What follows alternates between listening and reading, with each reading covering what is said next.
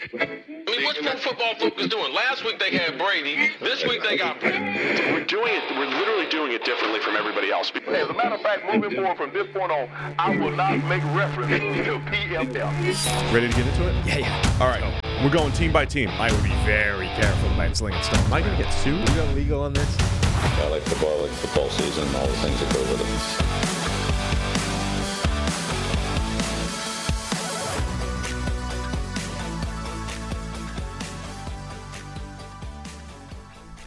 Welcome into the PFF NFL podcast. Steve Palazzolo, Sam Monson. We're live, live on YouTube here, ready to go through all the week 14 NFL action. It's a full slate, Sam. They're making us work extra. again. Overtime? We get Yes. overtime pay?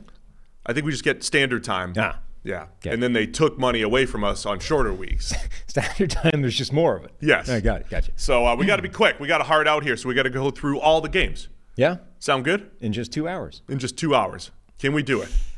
Set the tight. timer. Pretty tight. Here we go. Week 14, it's going to start in Pittsburgh. New, uh, New England Patriots at the Pittsburgh Steelers, looking like a Mitchell Trubisky versus Bailey Zappe matchup, though Bill Belichick, once again, is mum on his quarterback situation. Mum. Yeah, because uh, there's a schematic advantage potentially to not knowing if you're facing Mac Jones or Bailey Zappe not or knowing which, Cunningham. which terrible quarterback is going to start. Yeah, Patriots have scored uh, 30 points since October. Hmm. It's December. Yeah. and uh, it's the Steelers by six with one of the lowest totals I think you'll ever see in a game. It's right around 30, I believe. But uh, the Patriots haven't had a game go over 17 also in a month. So it's a fascinating game here on Thursday Night Football. Yeah, and they might need, they might not need to score more than a touchdown to cover that. Yeah, that's true. I mean, the Chargers covered the five and a half spread last week, winning 6 nothing. That's what I'm saying. What are you looking for in this game, Sam? Um, I mean, I guess the only really interesting thing is Pittsburgh side, right? You expect the Patriots to be similarly inept this week to previous weeks. Their defense is really good, but their offense is maybe the worst in the NFL right now. So with Pickett out, it's Trubisky. Does the offense continue to look, um, you know, functional? Does do they target the middle of the field? Just what does it look like generally with Trubisky in there uh, versus Kenny Pickett? And you know, can they bounce back from a week ago where they continued to target the middle of the field, but it was a bit of a come down from the first performance, right, where everything was good post Matt Canada. Yeah, they're still not putting points on the board, which is uh, the next step for the Steelers. They're moving the ball. They are attacking the middle of the field. Have a fun stat on that one. Um, the last two weeks since Matt, Matt Canada has been fired, the Steelers have 25% of their middle of the field completions uh, for the season, just over the last two weeks. So A quarter of their middle of the field a completions quarter of their middle of the field completions come for since the firing Canada. for the season have come over the last two weeks of the year. Yeah. We're in week 14 right now. So they have explored all areas of the field. I am I am uh, intrigued by Mitchell Trubisky. I'm always a little intrigued by Mitchell Trubisky because I thought last year he played all right for Pittsburgh with Matt Canada. Last week, small sample size, they were you know playing from behind, and he he played all right. But this is the first time we've seen Trubisky you know, without Canada, new system, we'll see if he can uh, do some damage here. But yeah, New England's defense is playing pretty well. They just can't move the ball offensively. Everyone's expecting a low scoring game, but it's Thursday night football, so who knows what's going to happen here. Mm-hmm. Um, New England's out Rhamondre Stevenson, so even their ability to lean on the run game, it's going to be uh, feeding Zeke here for the Patriots, Feeding as you mentioned on Sunday in uh, in creative ways. Yeah, I mean, you know, their offense, like the game plan initially was pretty depressing. It was just how many different ways can we figure out how to hand the ball off or throw a bubble screen, and then, you know, Rhamondre Stevenson goes down with the the hip drop ankle injury. Now it's just Zeke. It's like okay, there's there's a pretty limited way that this offense can have success, right? Either somebody takes a bubble screen to the house, or Zeke, the feeding of Zeke, actually has success, and that's just not likely. All right, six point spread for Pittsburgh. Where you leaning in this one? Uh, Pittsburgh will cover six points, and the under will hit. And the under. Yeah, under is like, or the over under. I think is thirty points. New Da- England has, uh, even now what is it exactly? So thirty. It's 30. Yeah. Yikes. Every week I feel like New England can't be that bad. Like my uh, my, can, my Broncos analysis on the, uh, the the defense. It can't be that bad every single week. Pittsburgh's going to win like 15 to three. 15 to 3. Yeah. New England's 2 and 10, uh, minus 106 point differential. Is that worst in the NFL? No, it's just worst in the AFC. New England sitting there holding on to the number two overall pick. So there's a lot of draft watch here going on on Thursday Night Football. I'll take Pittsburgh again as well. This is going to be a good uh, Al Michaels watch game, you know? Deep into the third quarter. Al's about ready to jump off the, the stadium stanchion. He'll, he'll be keeping it. You, know he took the under. He probably he's, he's Oh yeah, probably taking the He's- under. Well, that's the thing. Like most of the fourth quarter will be updates on you know where we are relative to the over/under yes, I'm, I'm looking in forward to cryptic it. terms because for some reason we still can't just nakedly say that on the broadcast. The whole thing's brought to you by DraftKings and everything, but Right. you know you can't can't talk about it. Um, all right, so we're both. I'm gonna take New. I'm gonna go late. Take New England. They've had some red zone woes that I think will revert back here to at least keep it close within the within the six here. Okay, Nine to uh, it'll be nine to four. nine to four. Pittsburgh. Is That's that what- scorigami? Uh, I think it would be. Um, as a parent, you've had to learn so many new skills to provide for your family how to do copious amounts of laundry, meal plan for even the pickiest eater, and now how to protect your family's financial future. Fabric by Gerber Life provides an easy one stop shop for your family's financial needs, offering high quality term life insurance policies plus other financial solutions in one easy online hub. Fabric was designed by parents for parents to help you get a high quality, surprisingly affordable term life insurance policy in less than 10 minutes. Fabric has flexible fol- policies that fit your family and your budget, like a million dollars in coverage for less than a dollar a day. Get your personalized quote in just minutes and then apply when it's convenient for you. It's all online and on your schedule. You can go from start to covered in less than 10 minutes with no health exam required. So join the thousands of parents who trust Fabric to protect their family. Apply today in just minutes at meetfabric.com slash PFFNFL. That's meetfabric.com slash PFFNFL. M-E-E-T fabric.com slash PFFNFL. Policies issued by Western Southern Life Insurance Company, not available in certain states. Prices subject to underwriting and health questions. All right, do we have a Discord game of the week or just get to the two biggest games here? Uh, it's a good call. Let uh, let me look. Let's not look and just get to the two biggest games here, and we could circle back could if we need too. to. Um, so Bills, Chiefs, and then Eagles, Cowboys. Let's start with the Bills at the Chiefs, 425 on Sunday. Obviously, what the NFL I mean, look, the NFL put this schedule together, and they said on this week in Week 14, the fans are going to get to see Bills, Chiefs, and Eagles, Cowboys in back-to-back windows. Now, the Bills, Chiefs, I think it's still going to be a great game. Maybe it's lost a little luster because Buffalo's record is not great but it still means a lot. And the Chiefs are eight and four, coming off some, you know, an uneasy month or so in Kansas City, where they're not looking like the Chiefs over the last few weeks overall. And then the Bills, who are defying the odds as a really productive team that cannot win games. Kansas City's favored by one and a half here. Yeah, I mean, I think it's still a really good game. It's just different to what people thought it would be. The stakes are different, Yeah, like I think. this pre-season, this would have looked like a game that had the potential to be an AFC Championship preview or number one versus number two um, in the AFC, all those kinds of things. Instead, it's like Buffalo kind of needs this game to stay alive, and Kansas City has been wobbling and not looking like themselves, and are actually quite vulnerable in a game like this against a team such as Buffalo, who, despite losing a lot of games, continue to look, you know, good enough to beat anybody and well capable of winning this type of game. So neither team is necessarily where we thought they would be, but they're both still AFC contenders and compelling matchup and all those kinds of things. You could argue that it means just as much, but for the stakes are different in this game, but it is just as important because this is it's really instead of a battle for the number one seed, it's a sky is falling game for both teams. Because if if Buffalo loses, they fall to six and seven. Hmm. They're already the number eleven seed in the AFC. Several teams ahead of them, sitting at seven and five. Teams that you still like you wouldn't want to play the Bills in the playoffs compared to some of the other teams ahead of them. Yeah. But if they fall to six and seven, I mean they might be done for the year. And then with Kansas City, if they fall to seven and five, seven and five, Kansas City Chiefs, they're going from battling for the number one seed to sitting there with you know. No, they uh, already sorry, have they eight would wins. be they'd be eight and five. Yeah. But if they're eight and five, they'd be sitting there with potentially Pittsburgh and Cleveland and the Colts and the Texans as far as um, record goes. Yeah.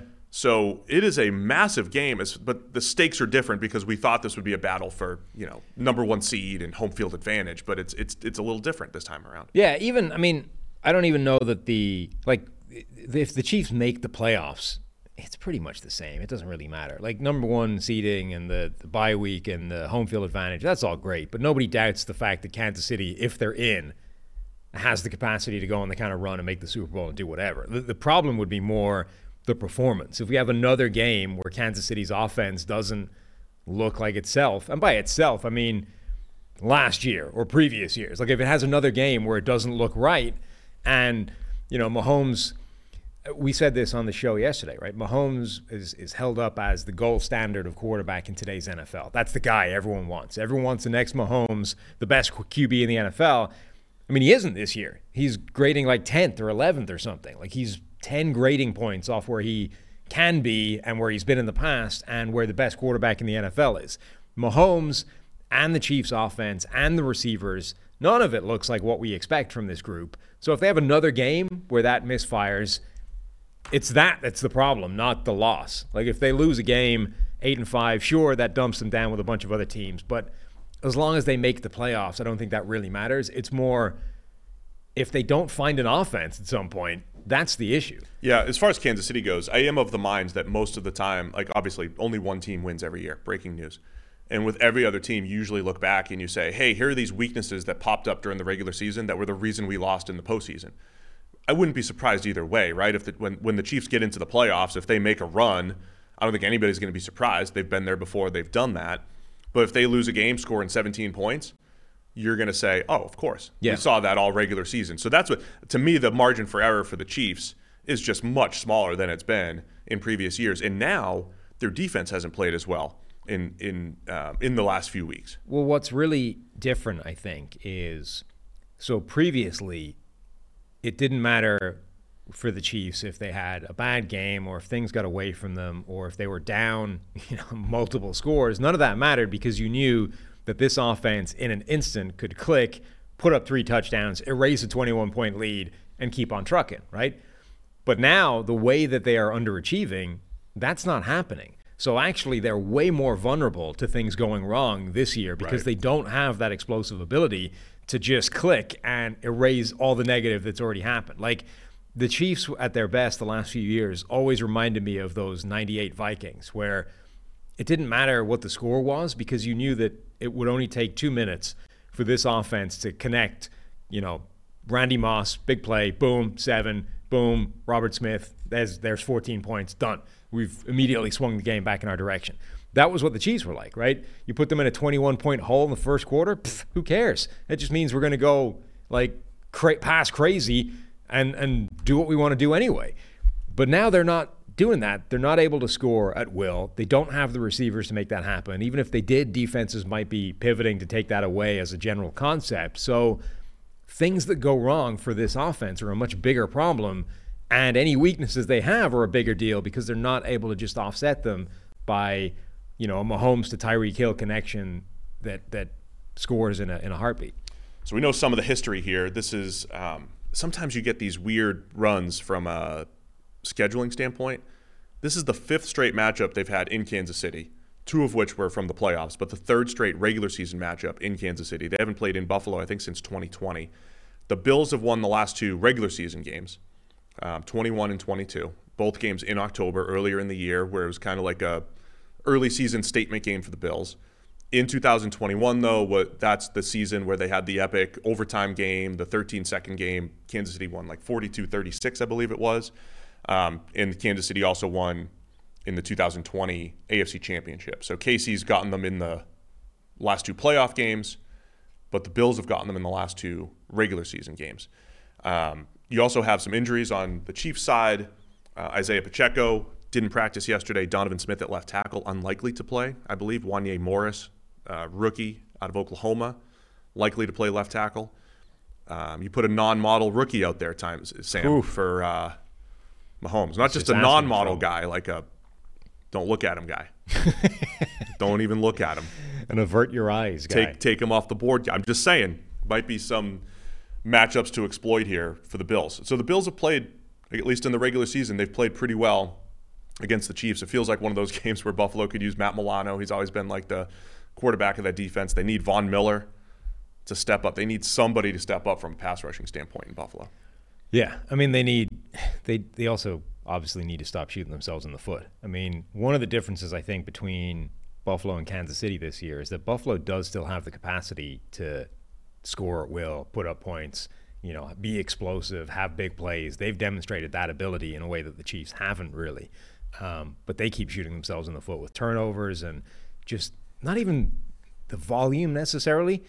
Like the Vikings have the volume thing with turnovers. The Bills, it's not as bad as that. It's just the timing has been atrocious. Last time we saw the Bills, they're coming off a bye. Two weeks ago, they beat they lost to the Eagles 37-34, but they were, you know, like other teams have done against the Eagles, in control of that game until they blew it in the Yeah. second half. We've got two games with Joe Brady calling plays for Buffalo.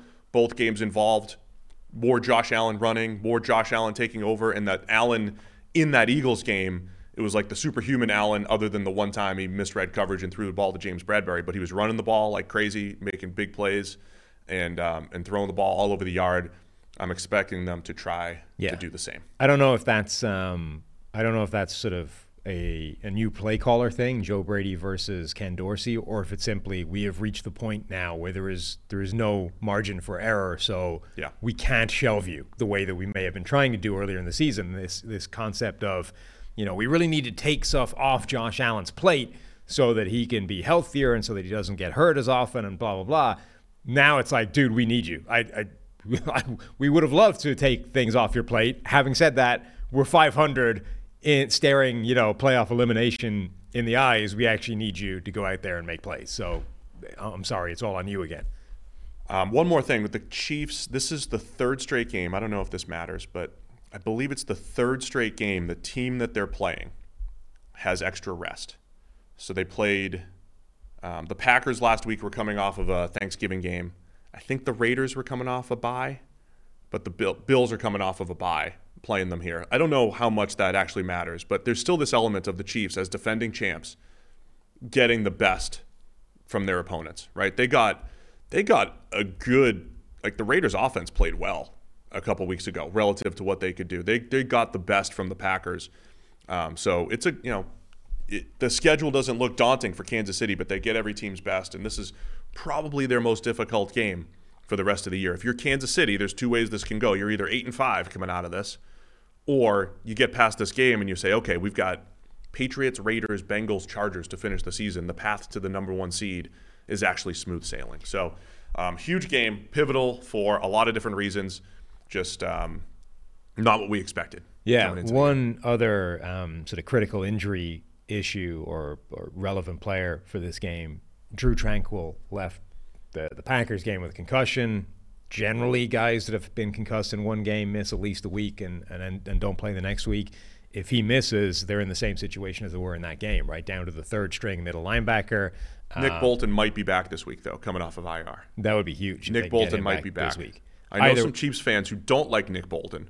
PFF grading likes Nick Bolton. He's been a very good run defender over the last couple of years, so I think that would be a big return for Yeah, Kansas City. it would be huge because otherwise they're back to that situation of relying on Jack Cochrane and against a team like Buffalo, where a they could target the middle of the field with um, you know tight ends or or even wide receivers, and b you've got to concern yourself with not just the play call but the threat of Josh Allen at any given moment to either take off or be part of that design run game. So I would say this is a more uh, important game than most to have a middle linebacker on top of his game.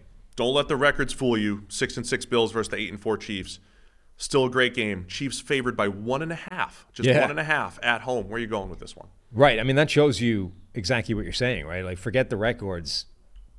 Vegas sees this as a very close game, a coin flip. If not, the Bills are a better team because they're only slight underdogs on the road.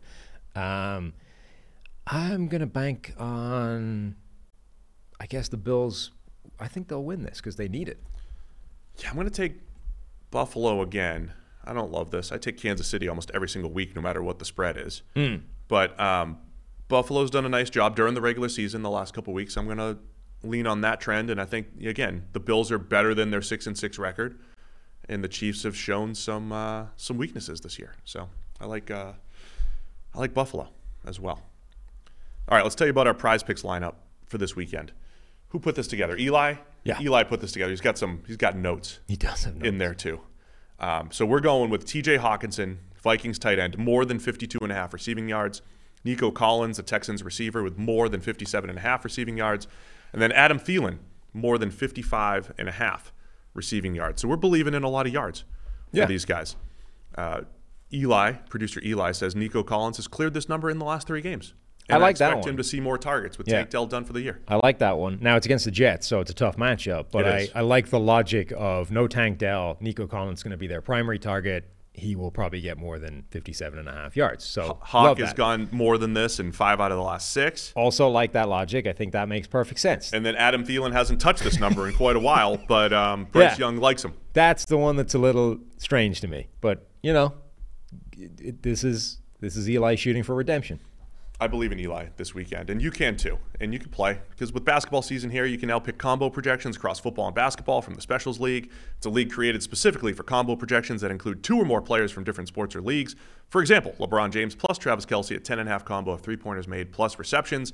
You can play alongside some of Prize Picks' favorite players, like, like rapper Meek Mill or comedian Andrew Schulz. You can go to the community plays under the promos tab of the app to view entries for some of the biggest names in the Prize Picks community every single week. And Prize Picks even offers a reboot policy so that your entries stay in play even if one of your players gets injured.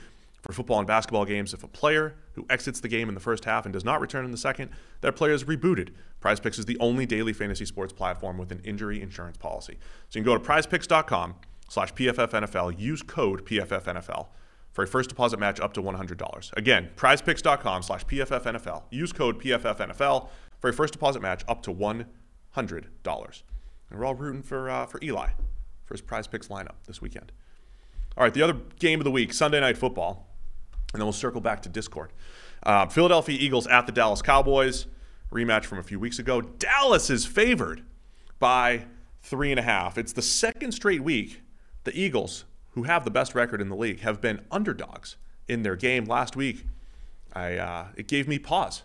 Last week, I thought, hey, home underdog Eagles, I'll take it. I was wrong. Mm-hmm. How did that work The? Niners absolutely waxed them, and Yeah. I, I, it is interesting if if the Eagles weren't a Super Bowl team last year, if they weren't, if they didn't have this track record of two years, Nick Sirianni, Jalen Hurts winning all these games, would we be saying, ah, they keep sneaking it out, they keep, you know, they keep grinding it out, and the the underlying metrics aren't great. They're they're they're a lucky ten win team now, ten and two. It feels like Vegas is catching on to that. Dallas favored by three and a half here. Both teams kind of trending in different directions. The, the, the two Super Bowl teams from a year ago feel very similar. It's just that one of them has been punished by more losses in that run than the other. Like Philadelphia and Kansas City have both struggled to hit the level of play that they were at a year ago. Um, and it's just that the Eagles haven't really run into too many losses off the back of that. Uh, but we've been sort of saying, you know, all year long, hey, they haven't been playing as well as they did yet last year, but we know it's there because it's pretty much the same personnel across the board, particularly on offense. So it's it's it's in there. It's going to come back at some point, but maybe it won't. Like this might just be the Eagles, which is a less good version than they were last season. Um, and if that's the case, then they are vulnerable to a team like Dallas, who are better than they were a year ago and have the best pass rush in the NFL and have more weaponry for Dak Prescott and have Dak Prescott playing better than he was a year ago. I mean, the Cowboys are a better team and the Eagles are a worse team than they were a year ago.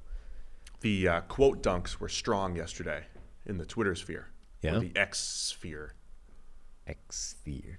Twitter sphere is better. Did you see all the quote dunks on NFL Network analyst David Carr? Yes, I did. who um, I mean, I think he was trying to get at Jalen Hurts isn't the best isn't the same quarterback because he's hurt. Yes. Which I think you can you can make a fair case for that. You probably can't make a fair case. You definitely can't. No. For the other part of it, which is that Jalen Hurts um, would be uh, that Marcus Mariota would be an upgrade. Yes. over Jalen Hurts. He had a- By the way, really quick, Marcus Mariota, former teammate of Derek Carr, and we know that David Carr's Right. NFL Network analysis is usually directly tied to his brother and his friends. Yes. Like he's the older brother who like hangs out with his little brother and his friends and thinks they're all great. Like that's that was the analysis on Marcus Mariota, I think. He had a small kernel of a good point and then went out of his way to make it into a terrible point with everything he said about it. So his, his vague point was Jalen Hurts is injured, not playing the way Jalen Hurts played last season, and the Eagles actually need him playing like that in the playoffs So sit him down now and get him healthy because it doesn't really matter. Like I said with the Chiefs, it doesn't really matter if they're the one seed or the seven seed as long as they're in, right? Right. What you need is your quarterback playing at his strongest in January so that you can go on a run and win the Super Bowl. Now, he turned that, which I think is a fair argument to make, into the way Jalen Hurts is playing right now. Marcus Mariota is a better quarterback for this offense, particularly as a passer. You're like, well, that's just dumb. The whole right? thing jumped what you've shark done, too yeah, quickly. What you've done is taken a reasonable point and made it outright stupid, and people are just going to spend their entire time dunking on that as a point, rather than engage with the thing you were saying, which is a reasonable point to make. So, outstanding job by David Carr to take a sensible point and make it as stupid as humanly possible for a 90 second segment. Masterful work. It's because it's his brother's friend. Um, I mean, that's really the bottom. Like we, we say a lot of things. We might even say some stupid things. Oh, we say some stupid things. So I have I have sympathy for that, empathy even, for uh, people who say stupid things. But he just he said too many words. But You're that's right. one of those ones as well where it's not like, you know, most of the dumb things we say are off the cuff. You know, you just, you got to fill, you know, two hours of content. You got to, your brain's got to work fast. Sometimes your, your, Yeah. sometimes your mouth runs faster than your brain. And at the end of the show, you're like, yeah, I kind of wish I hadn't said that, but it's out there now, right? This was a pre prepared segment that they like debated, talked about, teed up, and then he went, went ham for 90 seconds, like off the off. back of this point. But you could see them being like, I'm like, here's what I'm going to do, Mr. Producer on NFL Network. I'm going to make the point that the Eagles could sit Jalen Hurts and they'll be better in the long run. All right, David, good point. And then he just gets going, and then it's like he just went too far. And, and another thing, I would also add that Marcus Mariota is better than Jalen Hurts right now. Oh no, what are you doing? You took it too far. So yeah, he took it. He just took it too far. The- I will say there's something. There's certainly something different about the Eagles' offense yeah. this year. The other We've thing, though. I, I don't know that even the initial point, which is the only thing I've given any credence to in this whole thing, I don't even know if that's true because, Oh, I'm, it's certainly not slam dunk true. yeah, I mean, Jalen Hurts is playing fine, Yeah. and it's not like he's even visibly, it's not like Joe Burrow early in the season, right, where he couldn't move, and you're like, uh, him being out there might be the best option you have, though, from what we've seen with Jake Browning, maybe it wasn't. Um, but like it's a very very diminished version of Joe Burrow and it's like th- there's a real question to be asked about whether this is there's any point in having him out there now. Jalen Hurts is still playing well, is still scrambling around, is still Yeah. the bedrock of this offense. It, it's a pretty, you know, it's a stretch to be like he's hurting himself and the team to be out there right now. We need to sit him down. Yeah, and and there's two ways to look at. You know, they had this run of the Eagles were when, when they were down ten, they'd won their last five or six games, and it didn't matter. And I, I, look at that two ways. It's like you know, don't fall down ten. I think that's why the underlying metrics are not as good for the Eagles. Last year, they used to get up early. They used to dominate, and then they would just kind of coast in the second half and win 28 to 14 or something. But they were up 28 nothing. This year, it's kind of been in reverse. I think they deserve credit for making those comebacks, though. Jalen Hurts there's something to knowing how to operate when playing with a deficit and how to get the ball to your playmakers and when to be aggressive and when to be conservative. And I think the Eagles and Hurts have done a really nice job of that. They got down last week. They just they ran into a juggernaut of of the 49ers. I also wonder, we talked about the emotional aspect of this. The Eagles have just gone from playing Dallas, uh, Kansas City, Buffalo, and then the Niners last week. It is a run. You don't see runs like that in the NFL very often. There's a few teams like Dallas is about to start one where you're playing tough team after tough team after tough team. And I said this weeks ago. I think the Eagles and Dallas are close. Now it's from a Cowboys perspective. I predicted weeks ago that Dallas would win the game in Dallas. I think that's fair. Now the Cowboys, they have to answer the question, can you beat a good team? Yeah. And you know, again, we I tend to poo-poo the touchy-feely stuff, the emotional stuff of football, or at least diminish it compared to others. But I am in agreement now. Dallas has to win one of these games. Dallas has to beat one of these good teams. So when they faced them in January, they said, "We've done this before. We can do it again." I don't even know. I mean, obviously their season, it's all about none of this matters until January, right? Like Dallas needs to show up in the playoffs and show they can beat a good team. This is definitely a really useful stepping stone in that direction, as was last week, by the way. Like up until last week, their season had been beat bad teams or lose against good teams, nothing in the middle. That was a game in the middle where they ran up against Seattle, who's a pretty good team and was like the best team that they had seen in five or six weeks. and gave them a couple of shots, you know, gave them a couple of punches, and they were able to ride that, come back, win the game. So I think that was an important stepping stone. It was some kind of middle ground. This would be another one. But yeah, they are going to go on a run now where it's like we don't really know what Dallas is. They play Philadelphia now, then at Buffalo, at Miami, against Detroit, and then at Washington for the final game of the season. We're going to have a pretty good idea Yeah. what this team is by the end of the season, even if none of it matters until you get to January. So it's an important game. I don't know if it's that important. Um, there's a few matchups, though, that are going to be fascinating. Obviously, Dallas's pass rush against Philadelphia's offensive line. I also wonder if what happened to DaRon Bland against Seattle Yeah. is a bit of a red flag for Dallas and a bit of a signal flare for the Eagles. Uh, our guy Hawk was on NFL Network, I think. I think he's on ESPN now. Maybe it was ESPN. It was one of the studio shows anyway. And he was before the Seattle game, essentially saying that, you know, Bland has the five pick sixes and it's all good, but like that's going to get him gambling too much. Just the fact that he has wasn't even sort of highlighting, hey, based off the tape, he's gambling too much. He was like, the dude has five pick sixes. When you have five pick sixes, you're going to start jumping routes Something too much. mentally is going to happen that you want to keep doing that. Yeah, and then the Seattle game happened, and the dude got taken for like a buck sixty nine or whatever it was, and, and multiple touchdowns and almost a third, but they took it away on review. Do the Eagles see that and go, I know this guy has five pick sixes and a bunch of good plays on the ball, but we can get him with double moves, or even not double moves, but like AJ Brown can beat this guy one on one if we put Yeah. the ball in his coverage. Yeah, it, it's interesting because it. I, I didn't check the numbers on it, but it feels like Bland is is really good at jumping out cuts, and not every pick six was an outcut or whatever, but it does feel like that's kind of his game. And Seattle was getting him on in cuts, post and um, Well, even slants. yeah, and, like they were getting like creating a ton of separation on those plays is what I'm saying.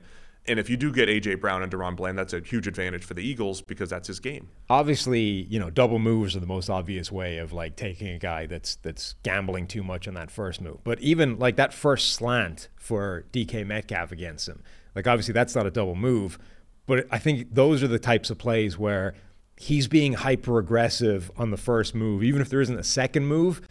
His angle or whatever is slightly different on the first move because he's going for the pick. He's not going to break it up. So if you can put just a bit more air under it, or you know, target it just a bit further away, if you can clear him trying to break on the route, you can get in behind him, and then what should have been, you know, a 15-yard play goes to the house because he's completely sacrificed, you know, being able to tackle the guy in favor of going for the pick. I will say though, like I and I tweeted it at the time, the the part of the reason why coverage stats tend to fluctuate so much is how dependent they are on the quarterback. Like. Geno Smith threw absolute dimes to DK Metcalf. Yeah, I mean, it's risky. Three or four of those. Yeah. Right? That first one that went 77 yards or whatever it was was right on DK Metcalf, and then it's like, all right, And know, not even just right Bland on gets him. all the stats. Yeah, not even just right on him, but like high and away. yes. Like that's the thing. This is why this is a risky strategy, right? Because if that ball had bad ball location on it, if he just missed by half a yard, right? If instead of up here and high, right at his hands, it's slightly low and behind, that's where DaRon Bland is. So you need to be guaranteed that your quarterback can put that ball exactly where he wants it if you're going to do this, because the whole point is he is driving on those first routes, the first move. and, and not, I'm not trying to diminish DaRon Bland's awesome season in the pick sixes, but you're dependent on Sam Howell being a little late, Mac Jones being late and inside, right? All the, whoever, the quarterbacks were each time, um, you're dependent on them being a little off, and then you you go make the play, and you know credit for making the play, but yeah, you're dependent on the QB. Um, all this said, I can't even believe we were having that Jalen Hurts discussion because last week he was the favorite to win MVP. He had led a massive comeback against the Bills, and you know, not much had like people weren't that concerned about the Eagles until one game. Um, so huge game. We could talk about it all day, but we don't have all day. No. So Dallas by three and a half. Sam, where you going? All right, I'll do it once. I'll buy into Dallas beating a good team, goodish. Um, they're going to win and cover. I'm doing the same thing. I'll also take Dallas. It's a one-time deal. If they don't get it done this week, I'm out forever. Then you're not going to pick them against as you. They have Buffalo next week. Yeah. Then who? Buffalo, Miami, Miami, and then the Lions. Detroit, and then Washington away Yeah. for the final game of the season. At least four straight games. And at Washington's no cakewalk. They got waxed there last year in Week 18 as well. Yeah. And by the way, if they win this game, they're in the hunt for that number one seed. I think the Eagles would still have the tiebreaker technically, but they'd both Yeah. have three three losses. The nine, so the They'd all be uphill tied. battle. I mean, Yeah. if, if San Francisco wins, if Detroit wins, like all of those teams would would be on ten wins. But Yeah. the point being, Dallas would be in the tiebreaker mix with number one seed. They've gone the presumption all the way along this season has essentially been Philadelphia is getting the top seed or at least winning the division, and Dallas is going to have to do what they're going to do from a wild card spot. You know, and we've been saying, hey, Atlanta versus Dallas, like they could go this weekend essentially could jump themselves like you just need some game to break in your direction over the final month of the season and everything's going through Dallas. man, if Dallas loses this game and then they go to Miami a couple weeks ago, from now, and neither team can beat a good team, it's going to be a tie. It's going to be a tie, right? Predicted a Dallas Miami tie in a few weeks. All right, it's going to be a great day of football. Bills, Chiefs, Eagles, Cowboys, plus a whole bunch of other games that we're going to go through. Yeah. a lot quicker right now. Um, so Discord game of the week: Tampa Bay Bucks at the Atlanta Falcons. It's all on our Discord. You guys can all join. I, I dive in there every now and again and jump into some of those conversations. The Bills Chiefs was also a very close Discord uh, vote. Um, this one's close because Atlanta's favored by one and a half. It's in Atlanta. Uh, Falcons won the first matchup 13 to 10 in Tampa Bay, and first place is on the line here in the NFC South. Mm-hmm. What are you looking for in this one? Man, I'm kind of I'm sort of done with the Falcons in terms of being interested in the offense. Like it's it's a kind of fun offense to watch, but it's I'm so fed up with the discourse of like Arthur Smith versus the world. You know, How do you not want to watch this offense? They ran a play with no Ridder right tackle it. a couple weeks ago and ran it there. Yeah, because Desmond Ridder just kind of ruins it. I'm like, I want a good quarterback in this offense. He had- then I'm interested again. He had a couple good play. He had a couple good passes last week. Yeah. That and what about the rest of it? Wasn't great. Yeah. Still a creative run game there. Um, the matchup, I think, against the Bucks' run defense is always a, a good one. Uh, remember, in the first matchup, I would say the Falcons. So the Falcons kind of like let the Bucks have an opportunity to win in the end. This was the game where Desmond Ridder dropped a snap in the red zone and also was about to score. And Antoine Winfield made one of the plays of the season, tracking him down and um, forcing the fumble right at the goal line to save a touchdown. I mean, the Falcons, I think it was 13 to 10, right? They left potentially two touchdowns on the table. Like they were up an inch away from scoring 20 and, you know, they they played well enough to score 23, 27 points. So, I think the Falcons are a better team. 16 13. 16 13 sorry um, so yeah the falcons did enough to score a lot of points against the bucks um, bucks last week had to rely on mike evans you know you never know if he's just going to take over a game like he did last week that was unbelievable could be a chris godwin squeaky wheel game there's a little controversy around tampa bay he's been banged up with injuries didn't see any targets but he also had a touchdown on an end around um, Todd Bowles made some statement that he just, you know, they were subbing him in and out, so he didn't get targets, but he was playing the same number of snaps as he always does. And his wife called him out for And it. his wife called him out. Chris right? So- Godwin's wife, not Todd Bowles' wife. correct. Chris Godwin's wife was calling out Todd Bowles for for making excuses that weren't valid for why Chris Godwin wasn't getting targets. So it could be that game where Godwin gets, you know, 12 to 15 targets, squeaky wheel, mm-hmm. potentially. But I think to me that's that's the Buck strategy to win this thing. You know, they'd like to run the ball, they'd like to do all these various things, but you got to lean on Godwin and Evans in this one, and then trust your run defense, make the Falcons one-dimensional. They have the pieces to at least to pull this one off. Worst graded game of the season for Calijah Kancey the last time these two teams played. Like, you know, Kancey, this sort of quick, penetrating, uh, disruptive defensive tackle, Atlanta with that powerful offensive line and, you know, creative run game. It's, it's a bad matchup for him. I'm curious to see if a second look at it uh, gives him a better shot or better performance overall. Uh, but I'll be watching Calijah Kancey. I like it. Good matchup. See, that, that's that's a good quick analysis on the game. Now Okay. we can pick it. Falcons by one and a half. Where are you going with this one? Uh, okay, let's let's buy into Atlanta. Give me Tampa Bay because they're going they're going to uh, they're gonna make a little run here in the NFC South or make it interesting in the NFC South. The uh, div- division right now, the Falcons are six and six in first place. It's Bucks and, and Saints tied at five and seven. So if the Bucks win this game, I don't know who has the tiebreaker between the Bucks and Falcons. They'll have split the season, but they'll both be tied for first at six and seven if the Bucks win this. So I got them covering the one and a half and pulling the mini upset here in Atlanta. All right, let's go game by game through the rest of it. Los Angeles Rams at the Baltimore Ravens. Ravens favored by seven at home. Rams are sitting at six and six. They're currently what seven seed in the NFC, eight seed in the NFC, right behind the Packers. Again, I'll reference that game for the rest of the year. Um, and the Ravens battling for the number one seed. They're sitting there at nine and three, tied with the Dolphins for the best record in the NFC. Ravens favored by seven here at home. Yeah, um, and the Ravens now, you know, uh, one of those teams in the AFC with a real shot at the the number one seed. Um, I think they've been doing an impressive job with that. They have dealt, I think, okay without Mark Andrews in that offense since he got injured. It's been fine. Like uh, Isaiah Likely has picked up some of the slack. They've uh, gotten some play out of some other guys as well, but it is it, it is by necessity a different offense than it was when Andrews is the number one guy. They're very different skill sets, Mark Andrews and Isaiah Likely, and you're not going to see the same kind of workload. So they are, I think, spreading it around a bit more. You look at last game against the the Chargers. Rashod Bateman had five targets. Zay Flowers had seven. Odell Beckham had five. Likely had four. Like they are spreading the ball around a lot more than they did or needed to when they had Mark Andrews. That's the best thing about this Ravens offense this year, right? Todd Monken coming in. You've got a different running game. You've got the ability to uh, they lean into playmaking center Tyler Linderbaum, getting him in space, but it's a more versatile run game. There's a bigger variety of playmakers, and you still have Lamar Jackson to lean into, right? So when we saw them a couple weeks ago against the Chargers, the offense was inconsistent, but when it came down to crunch time and they needed to run the clock out, it's a couple Lamar Jackson keepers, Zay Flowers on an end around. They have, um, as I've said before, they've got the power run game, they've got the mobile quarterback, they've got a guy like Zay Flowers who's difficult in space. Um, That was one of that might have been Zay Flowers' best game, the Chargers game. yeah, I agree. So People are still mad about our take with Zay Flowers. who's mad? People, people, the people. I mean, he hasn't been that different from.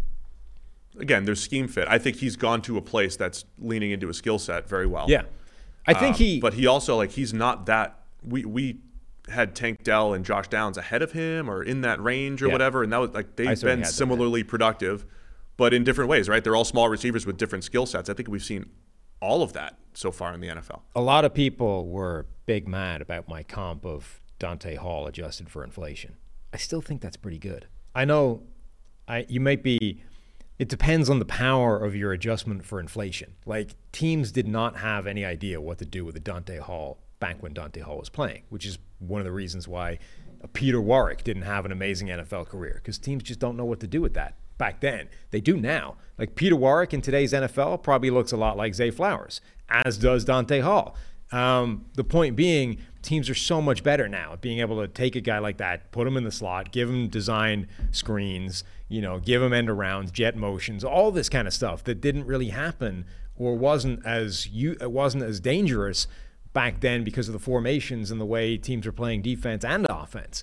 Um, so his numbers are going to look completely night and day from Dante Hall because Hall had like a few years where he was used as a receiver, and they were like, "This doesn't work. Forget it. We'll just he's a punt returner." Um, but I think the point being the adjusted for inflation part. Like he is, I think a uh, a similar skill set of player that's just being used way better, and probably has a bit more to his game in terms of being able to play in different roles as well. But I honestly don't think that's a bad comp still, even if Yeah. the production is going to be wildly different. Yeah, Zay's on a three-game stretch. He's uh, his best three-game stretch of the season. Um, I think he's developing a little bit. I would also say, I don't think I think a lot of his big plays have been scramble drill plays, which is fine. I, I, part of the issue is I don't think he was a great route runner.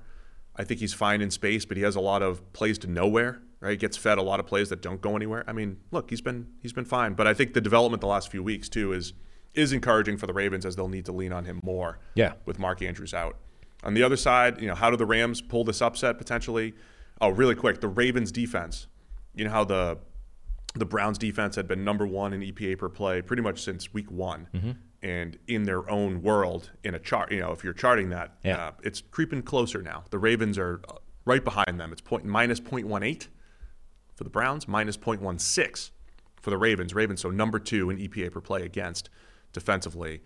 Um, so Baltimore is closing in on being the best defense in the league against a Rams offense that I think has done a really nice job with their run game. Kyren Williams has been fantastic, but they've been scheming it up, creating numbers advantages for him. They're going to need, I think, the run game to shorten it, but also Stafford playing special ball, four or five big time throws like he did last week. The the stat that jumps out for the Ravens defense is still that yards per pass attempt allowed. Like they are allowing 4.4 yards per pass attempt. The next closest team is the Browns, and they're at 5.2.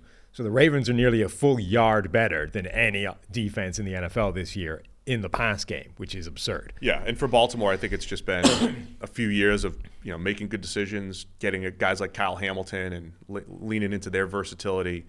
Um, so I, I think it's a fun matchup. Remember last year when uh, Sean McVay was using like Ben Skowronek as a fullback? Yeah. And it's like here's some creative stuff the Rams are doing, but it doesn't matter because everything else is bad. This year, everything else, you know, Stafford's healthy, lines playing better. The creative stuff they're doing is giving them an advantage. I think it's impressive that the Rams are sitting here at six and six, given their roster. I think this will be a challenge though going up against Baltimore. Just in the last couple of weeks, though, Stafford's numbers have finally started to tick in the direction that his play has been all season long. Remember earlier in the year, it was like, how the hell does Stafford only have like eight touchdowns when he's been throwing dimes left, right, and center? Well, the last, like, he got on a run of one, two, three, four straight games with only one touchdown, three of which were offset by one interception, right? And then last week, three touchdowns, no interceptions against the Browns defense. The week before that, Arizona, four touchdowns, one interception. So just in the last two weeks, he's accounted for almost half of his passing touchdowns in the season and not offset that by a bunch of turnovers. So if that continues for Stafford, that's more like it. 83.6 grade, uh, 83.7 grade for Stafford, number 11 in the NFL. He's having one of his best seasons, but yeah, the stats are like as as you said, starting to catch up. And it, this is the lowest. It's got to be the lowest turnover-worthy play rate he's ever had. Yeah. 1.8 percent. Easily. Um, so Stafford's playing really well. We'll see if he can elevate that offense with Puka Nacua and uh, those young receivers. Seven points though. Where are you going with this one? Um, hmm. It is a lot of points, but I'm going to go with the Ravens still. Give me the Ravens at home. They um, they play they waxed Detroit and Seattle at home, if Yep. that means anything. NFC teams going into Baltimore this year, losing by a million. So we'll say that's going to happen again. I'll take the Ravens to cover the seven. All right, Jacksonville Jaguars at the Cleveland Browns. Cleveland favored by three.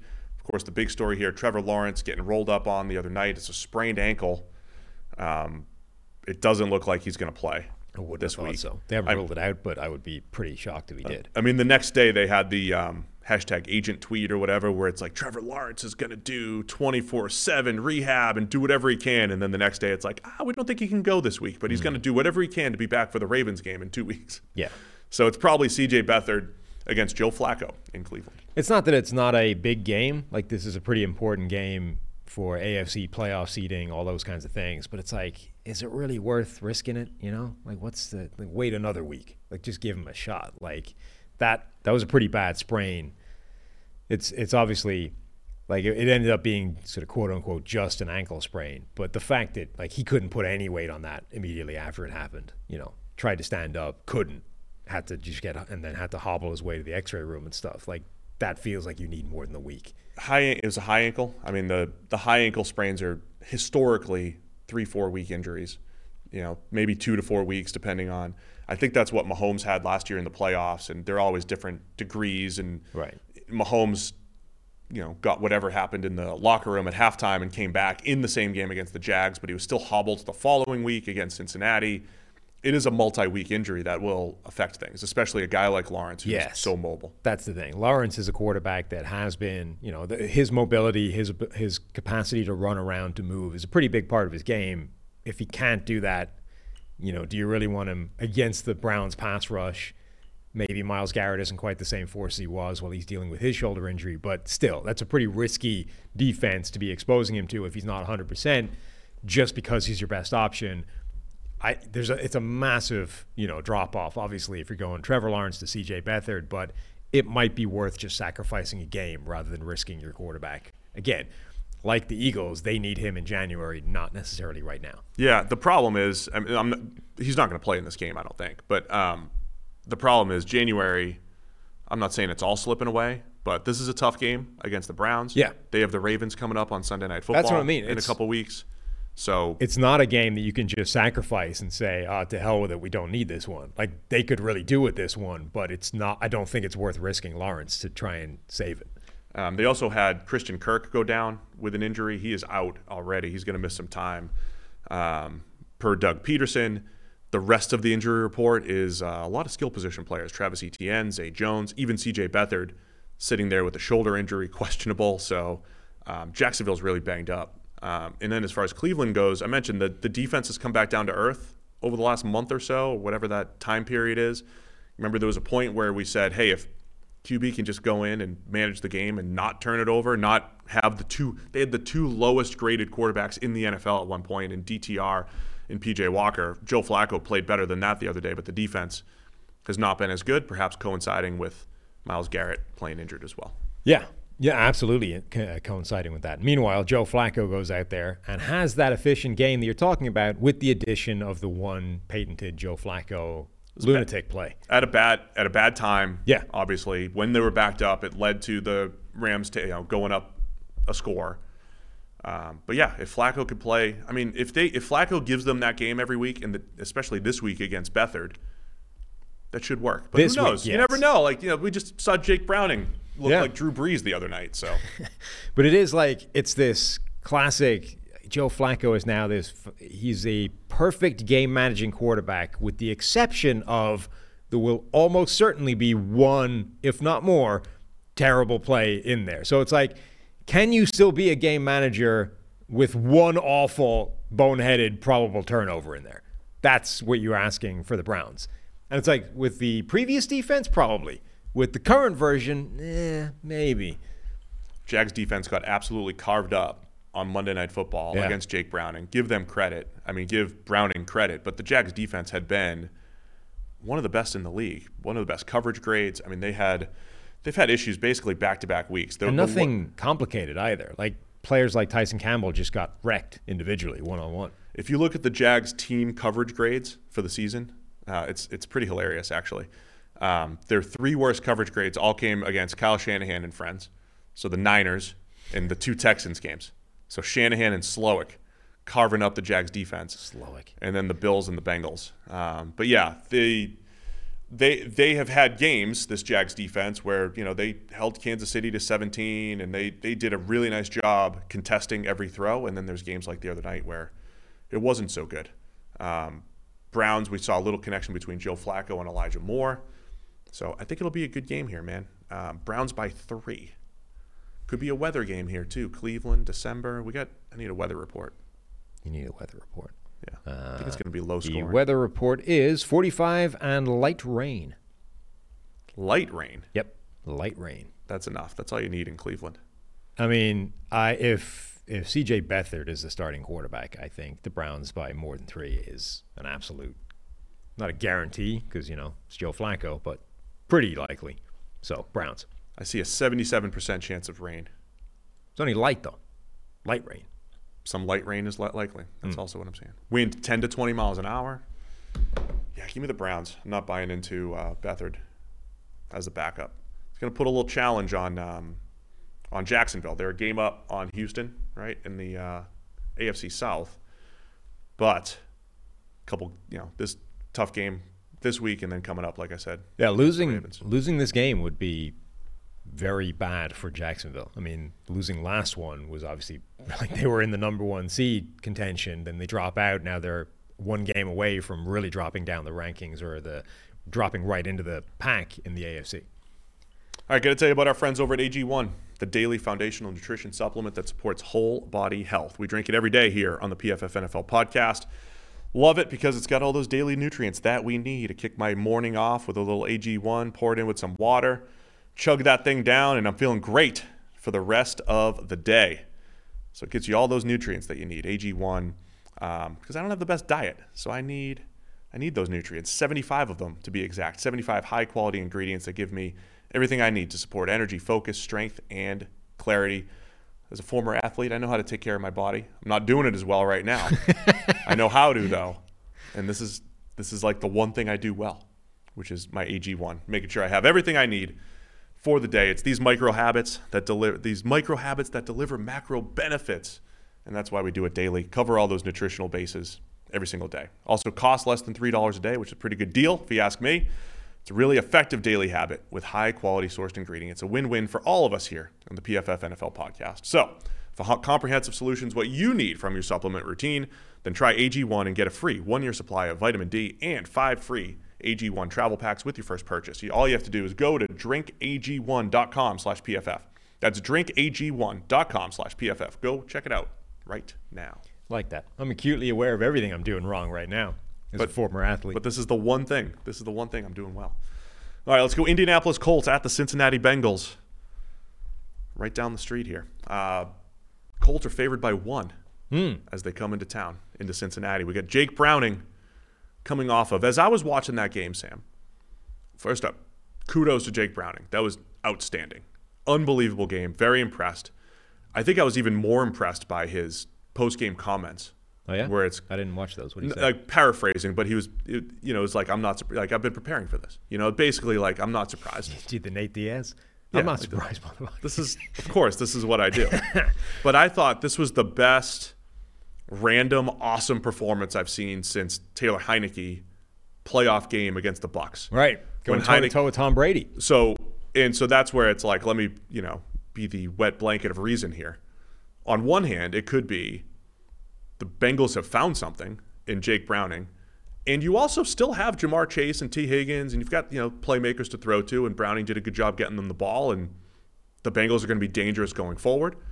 On the other hand, Taylor Heinicke's had games like this, and it didn't necessarily spark his career or anything. It just happened to be one random thing. So kudos to Jake Browning, 80% plus completions, leads a overtime comeback, handled adversity. It was unbelievable. Now I'm fascinated to see if this was a trick. He didn't look anything like this two weeks ago, Right. against the Steelers We're in training camp. or in training camp. Did the Steeler, did the Bengals find something in Browning's skill set as a guy who doesn't have a great arm, but was throwing precision down the field in this game? Uh, we talked about this a little bit on the show that you're not on uh, coming out of that game. Tuesday. Tuesday. Uh, what I my analysis of that performance was it felt like the game that every coach is chasing when they have the non-starter, the backup, as I believe they're called, uh, when they're starting a game because the starter's gone down. Right? It's like you start off and you try and get him those easy completions and the run game going, and you try and get you try and get him into the game, right? So that he finds his comfort level and he gets, you know, happy with how things are going and then he starts playing his game. This felt like uh, most of the time it doesn't work because the guy is ultimately a backup and the actual the way that you do that, the easy stuff almost undermines the entire concept, right? Because it makes the defense's life easier because you don't have to worry about the deep bomb because you're not doing that because you're too scared and yada yada. This felt like it worked they actually ran the easy stuff and Browning sort of felt his way into the game. And then by the second quarter, the dude was like in the zone.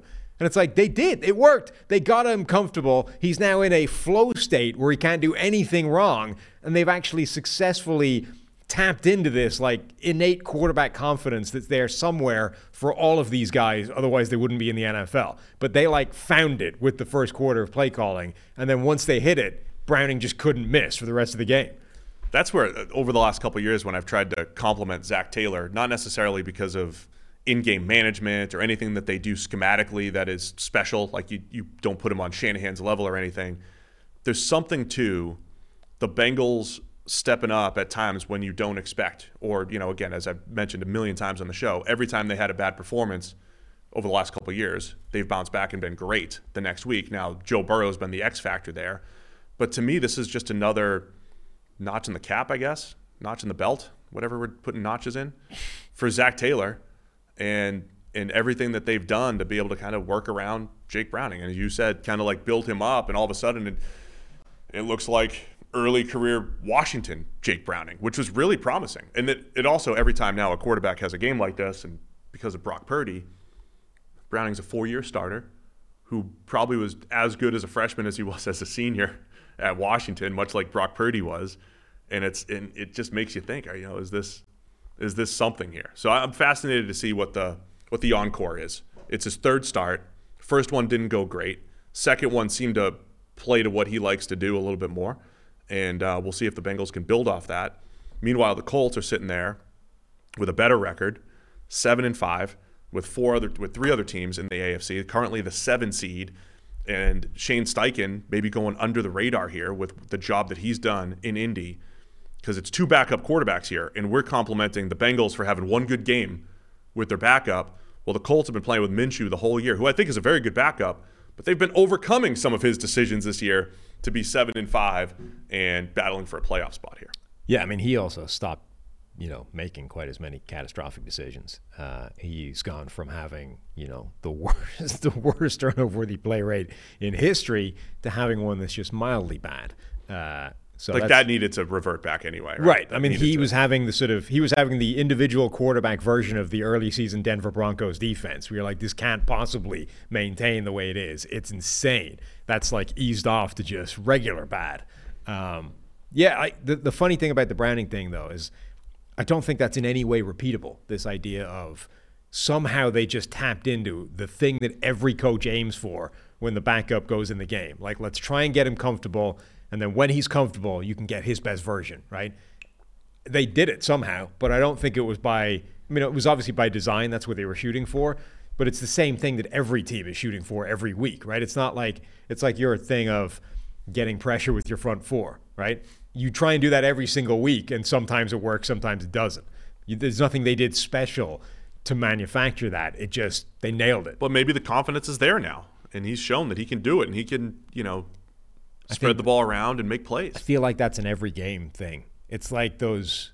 It's like the thing that you know some people need to take a hit before they're in the game, and they need it early. Otherwise, they're never going to be in that zone. I don't know what that is mentally as human beings, but there's something that sort of triggers your, you know, natural responses for how you're supposed to be in a game, and some guys need to take a hit. Browning apparently needed to have a really nice first quarter, and then he's like, "I'm there now. I'm I'm in." Now, the bigger side of the ball might be Colts offense and this Bengals defense that has quietly struggled this year. Maybe not all that quietly if you've watched them, but uh, worst coverage grade in the NFL right now, fifth worst EPA per play for Cincinnati. Disappointing year. And again, we spend so much time talking about Cincy's offense. Maybe we underrated the fact that they lost both of their starting safeties. The back sevens had some injuries and some inconsistency there. I think the Colts, the way Minshew's been playing, they can run the ball.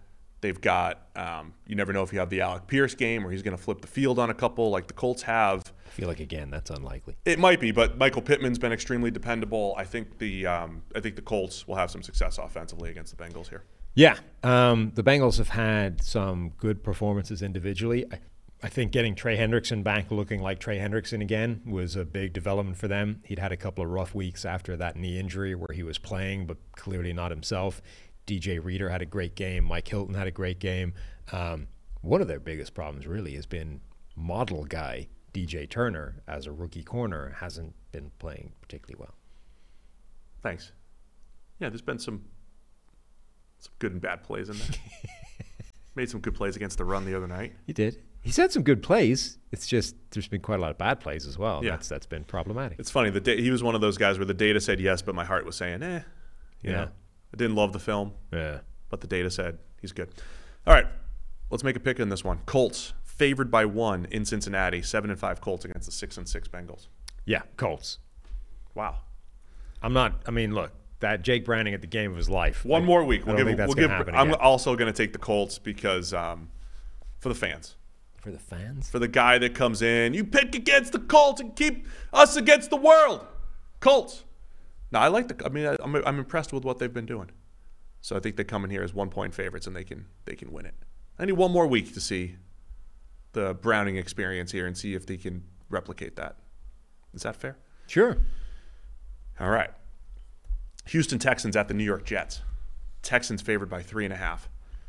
C.J. Stroud going up against this Jets defense, and then Zach Wilson is back. Hmm. Another dramatic week. In Hmm. Lot the- of for the drama. number 13 seed in the AFC out of 14. A lot of drama, a lot of wait, reports, 15 seed. a lot of sources, a lot of upset Aaron Rodgers, a lot of drama. If you missed it early in the week, there were multiple reports that the Jets wanted to go back to Zach Wilson, and that he didn't know if he was going to accept the offer. Yeah. and uh, Tim Boyle, who started the last two games, got released on Tuesday. Got replaced by Brett Rypien. Now the irony there, those are the only two. Tim Boyle and Brett Rypien are the only two quarterbacks in the NFL this year to start a game on Sunday and then get released on Tuesday. That's how bad they were. I mean, I don't even know if Tim Boyle was that bad, but they did not like the Tim Boyle experience. No. The Jets. The Tim Boyle experience felt a little bit like uh, the Chris Streveler experience last year, where it's like that you can't. No, we can't have that. Like that's just that's not going to work. I'm sorry. Streveler. Streveler came in and under underthrew a pass that was open by 50 yards. Yeah, Underthrew it. by it. like 15 yards. it got caught, and Fireman Ed in the crowd lost it. Yeah, Crazy excitement for Streveler because he completed a wide open pass. one. Yeah, Reminded me of Bailey Zappe completing a wide open pass in Gillette. but like there are some times where you watch a guy play and you're like, That won't. that can't work. right, we just no, we can't have this. I'm sorry. I appreciate your effort, but it's like the classic thing they say. You know, we appreciate everything you've done. We wish you the best for the future. That's that's our takeaway from this game. Thanks. I appreciate all the hard work you put in, but we're going to go in a different direction. Um, so yeah, that's what they did with Tim Boyle. Uh, the Zach Wilson thing was kind of funny. It's like it's not like he has a choice. I mean, this is your job. You go in the game if we tell you to go in the game. This is not an optional thing. We pay you a large amount of money to get your ass on the field and play football. The Poor guy just wants to hold a clipboard and collect a paycheck. That's the dream. And not, yeah, harm his draft stock, or not his draft stock, his, you know, future employment any further than he already has by playing football. So here's the deal. There's a lot of interesting storylines beyond Zach Wilson. So Wilson comes back in. You have C.J. Stroud, who's been unbelievable as a rookie, as we all know, Yep. going up against the Jets defense that has made every quarterback look bad. Right. Basically. That's the interesting element of this game. Like the Zach Wilson, Aaron Rodgers crap aside. and we could talk about that in one sec, but we also have Sauce Gardner versus Derek Stingley, same field, right? The third and fourth pick from last year's draft. The the, the Texans took Derek Stingley, who's hot right now, coming off a 90 plus grade, four interceptions in the last three games. Sauce Gardner went pick number four. He's been better to this point, but they're, they Stingley looks like he's trending in the right direction to be a fantastic corner. So it's CJ Stroud's biggest test. You got Sauce and Stingley. What else? Uh, what are your thoughts on that side of the ball there? Texans against this Jets D. I was just looking up actually the uh, the grades for those second year corners. Obviously, DaRon Bland is number one with his five pick sixes, et cetera. But Sauce Gardner, Derek Stingley, and Trent McDuffie, the three sort of top end corners in that class, are all grading really well, having excellent second seasons. Yeah, I mean, if you're going to trash the model for DJ Turner, we have Sauce was as good as it gets in the model. Stingley and McDuffie are all 90th percentile plus. And then I'm going to go finagle it to make sure that DaRon Bland looked good. No, Ah, okay, yeah. No, he did. Bland were did also Bland all- had good, just regular PFF grading Yeah, his senior year. That's the thing. They were all also, you know, consensus first round picks and top prospects. it was Whatever. a fairly open goal for the model there. yeah, but there's also plenty of corners that were drafted high that were not model approved. Okay, They didn't work Um, out very well. Yeah, look, Stroud going up against that Jets defense is going to be fascinating. Um, the Jets defense is amazing. I, I know they get, you know, there's some, there've been some games where they've given up some big plays or some points. I still think a lot of that is just the game gets away from them because they're on the field all the time and the offense stinks and they're frustrated and you know, but that defense is so good when it's playing at its best. So seeing them against Stroud is going to be fascinating. Stroud is really looks like Georgia CJ Stroud the entire time now, basically. Like even when he does something wrong where he makes a mistake, he comes back and it's like it didn't affect him. He just keeps swinging and generally offsets it, generally redeems himself with the next drive or whatever. Couldn't be more impressed with what we're seeing from Stroud, that offense as a whole. Really excited to see what it looks like against the Jets. I told you, I'm just I'm watching Stroud uh, straddle the line. Just got to be careful. That the most impressive things that he was doing early in the season was sitting in the pocket, going through reads, throwing the ball accurately, just going boom, boom, boom, doing you know veteran type of stuff early as a rookie. Now I think his confidence is through the roof. He he's moving around more than ever and doing all the. But like last week, he had some big plays. He left a lot of plays on the table last week. I want to just see him continue to hit the plays that are there and then make sure that the out of structure stuff is at the right time, that it's timely. And that's when Stroud, you know, is special. That's when he becomes a star. You know, I just I want to see that consistency. And it's it's a challenge against the Jets here because they just it's tight window throws, man. It's a it's a tough pass rush. And then on the other side, you know, Will Anderson's having a good run too here, the rookie edge edge rusher going up against this Jets offensive line. I think this Texans defense is, you know, going to give the Jets problems like every other team seems to. So, where are you going with this one? Three and a half. The Texans are favored. I I'm going to buy into the Jets. Um, I think this game will either be a close Jets victory or it will be a blowout for the Texans, where the Jets defense kind of gets frustrated and ill-disciplined and gives up some plays. Like it's either going to be very close in their favor or they just get wrecked because I think that defense is every week that defense is going to be on a precipice of frustration where if the offense craps itself like the defense is going to lose its rag and you know give up One more matchup to watch here. Bobby Slowik, PFF Bobby, Mm-hmm. and Robert Saleh, former uh, former teammates. teammates i guess Yes. yeah You know, they, they they came through the ranks together. colleagues that's the term I was colleagues, looking for. co-workers even. Yeah. They came through the ranks together. And if we're going to go through the Shanahan tree, and now look, I know Mike McDaniel also faced Saleh a few weeks ago and everything, but Shanahan has this knack for beating up his old colleagues and co-workers, right? Yeah. And knowing the ins and outs of those defense. Can Bobby break the Jets defense with a couple passes down the field? Can they can they sneak a couple explosives in there against this Jets defense? Just something to keep an eye on. I'll Well, take or- the Texans to cover the three and a half. or the flip side right like does Robert Saleh is he like the one coach that actually has an idea how to slow down this system No, because it's not it's not PFF Saleh. Okay. It's PFF Bob. pff Saleh It's not PFF Robert. it's not PFF Bobby's going to have the edge. So give me the Texans to cover the three and a half. But yeah, that's going to be a sneaky fun game. And I'm always intrigued by Zach Wilson. All I'm going to say, the same way you know, a switch flipped for Jordan Love the last few weeks. Does that ever exist for a guy like a Zach Wilson, for a Mitchell Trubisky, guys that are very talented and were, you know, top five picks? Do they, do they, you know, flip a switch at any point? Just never know. i was just uh, looking up what Saleh's record is against shanahan offenses How'd you do? well last year was pretty good he held miami to 17 and then and then uh, 11 in He two didn't face games. Tua either game last year. though. Right. Faced that's their the backups. that's the one element there. This year it's not good because they gave up a ton of points, 34 to Miami a couple of weeks One ago. One was a Hail Mary pick six, though. yeah, but still, like they, it's not like they dominated that that offense. That was the Right. the game where their defense basically gave up. See what I'm saying? Got beat. That's why I'm. But they had, my point, you know, my overall point was that he hasn't actually played him that many times. Right. All right, we're gonna go quick here. Yeah. Carolina Panthers at the New Orleans Saints. Saints favored by five and a half. Who are you picking? Uh, That's our game preview. yeah. Derek Carr is still in concussion protocol. Taysom Hill's all banged up. We could see Jameis Winston against Bryce Young.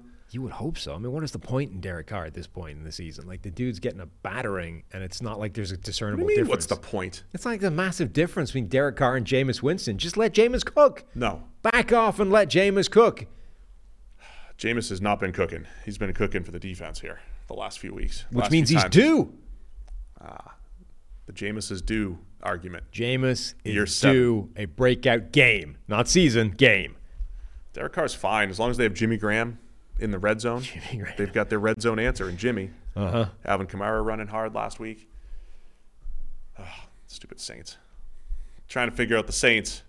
Not fun, but they're favored by five and a half against the Panthers. They were one of the first teams to make Bryce Young look really bad this year, back in week two, Yeah. and it's continued. I mean, look, the, the Carolina receivers don't get a ton of separation at the best of times. The New Orleans uh, defensive backs play physically and aggressive and like to beat up on receivers and not a good disrupt the timing anyway. It isn't. It's not a good matchup generally. They have enough pass rush to cause problems for a bad Panthers offensive line.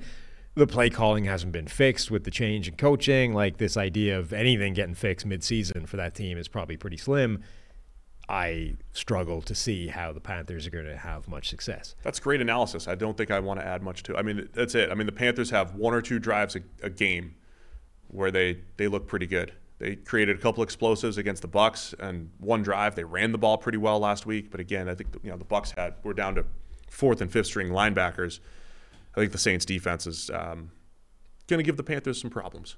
So covering the six in the dome, you going to take the Saints? Yes. I'll take the Saints as well.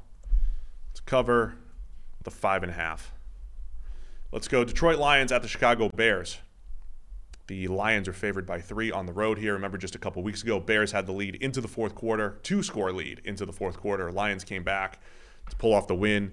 It was the first of Jared Goff's uh, bad stretch of two or three games where he kept turning the ball over. Didn't see the field very well against the Bears. I called it a just a straight up vision problem. He was just not making good decisions for whatever reason in this game against the Bears. Had three interceptions, three turnover worthy plays in that game. Um, weren't all the same plays, but either way, um, the Bears did a nice job. But the Lions found a way to win in the end in Chicago here. Lions favored by three. Yes. Um, the Lions, we, we talked uh, on the show the other day about their struggling defense. Um, and the emailer said that look, one of the biggest things that causes them problems is a running quarterback, like anybody that can get yards on the ground. And Chicago is absolutely a running quarterback. I mean, Justin Fields. I'm not going to disagree with that, but it feels like that's um, a lot of defenses. Yeah, I'm sure it is. But I think it's fair to say that right now the Lions defense is underachieving or has regressed or is the injuries have, have mounted to the point where they are getting overwhelmed. And Justin Fields, I think, is a particular nightmare for them generally because of what he can do on the ground. Now, the one thing that uh, is relevant to this dynamic is Fields has looked better since coming back from his thumb injury. Part of that is he just hasn't been punished for the bad plays he's got. Like he has two turnover worthy plays in each of the last two games since coming back, and has I think one interception in that time. Um, now he's got fumbles as well, but it fe- kind of feels like they've they've avoided getting you know punished for those bad plays. If the Lions can actually create the turnovers, that can change the whole thing. Last time we saw Chicago, that was the Monday night game at Minnesota, where it was death by a million wide receiver screens on that side of the ball. It was really weird, man, because again, Field, the fact that Fields started this season looking like he'd never played quarterback again, like the like his first couple starts, he had ne- like he had never played quarterback. Like there's three open receivers and you've decided to run backwards. Why is that happening? Well, there was that, and then there was why why did you spend last season's half a year it took you to, to understand why don't we use this guy as a Yeah. design part of the run game? And then at the start of the season it was like we just rebooted. We forgot all of that information and we started over again. And it's the same thing. It took half the year for them to go hey why don't we just call some design run plays for for Justin Fields? Like dude this is genius. Why does that keep happening? Then they seemingly figured it out, and he looked like he did last year, where it was like, okay, he's a dynamic runner, he's a good downfield passer beyond 20 yards. Let's, you know, if we can iron out some of the other, some accuracy issues, some footwork, some, you know, too many taking too many sacks. If we can iron out some of these things, we have something here. So we're like back at that point with Fields, where I think there's a lot of promising play you you know his running ability is a game changer, whether it's in the design game or as a scrambler. But we're looking for him to you know tidy up and polish some of the other parts of his game. So when that is the case, I mean, in any given week, Fields could be special. You know, like that's a. But then you have a game like the other night where they just kept throwing screens. Like they were so afraid of Minnesota's pass rush and blitz schemes and trickeration that they just said we, we just got to screen it the whole time. So I just don't know what we're going to get here. But they played well against the Lions until they just kind of, you know, they couldn't put a drive together in the second half. They, they put one big drive together in the second half, but settled for a field goal. Um, so they have the pieces to pull this upset.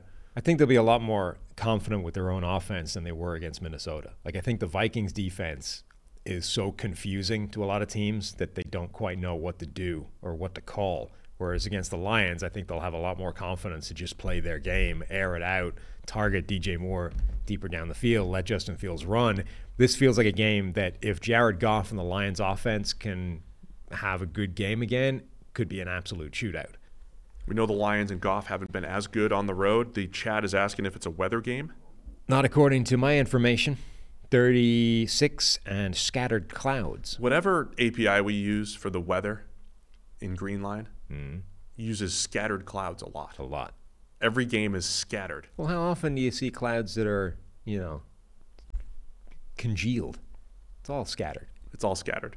So is that a, is that just rolling partly cloudy and mostly sunny into one and saying that's just that's all of that scattered clouds? Uh, no, I think it's well. I guess the question would be, what is the difference between scattered clouds and partly sunny? Um, there's some sort of if I don't know if we have any meteorologists that listen. I asked for billionaires the other day. Right. Somebody stepped up in the YouTube chat said billionaire here. Really? His comment was, "I'm a billionaire. Sam knows my mentality extremely well." Huh. I assuming that I'm assuming that's tongue in cheek, Hmm. but he got a, like a lot of thumbs up. So I asked for billionaires the other day. If you're a billionaire, let us know. We want to know if there's billionaires listening to our show. Also, give us some money. Yeah, we'll we'll set up a special email address for you. Well, we're asking. and we'll send our uh, Venmos. But um, we're just curious if you're a billionaire. But if you're a meteorologist as well, please step up, help us out. Partly cloudy, mostly sunny. But I think it's a percentage thing. I think there's a There's a tipping point. there's a percentage of clouds that equal mostly sunny, and there's a percentage that equals partly cloudy. okay. Yeah. So. I mean, I could buy that.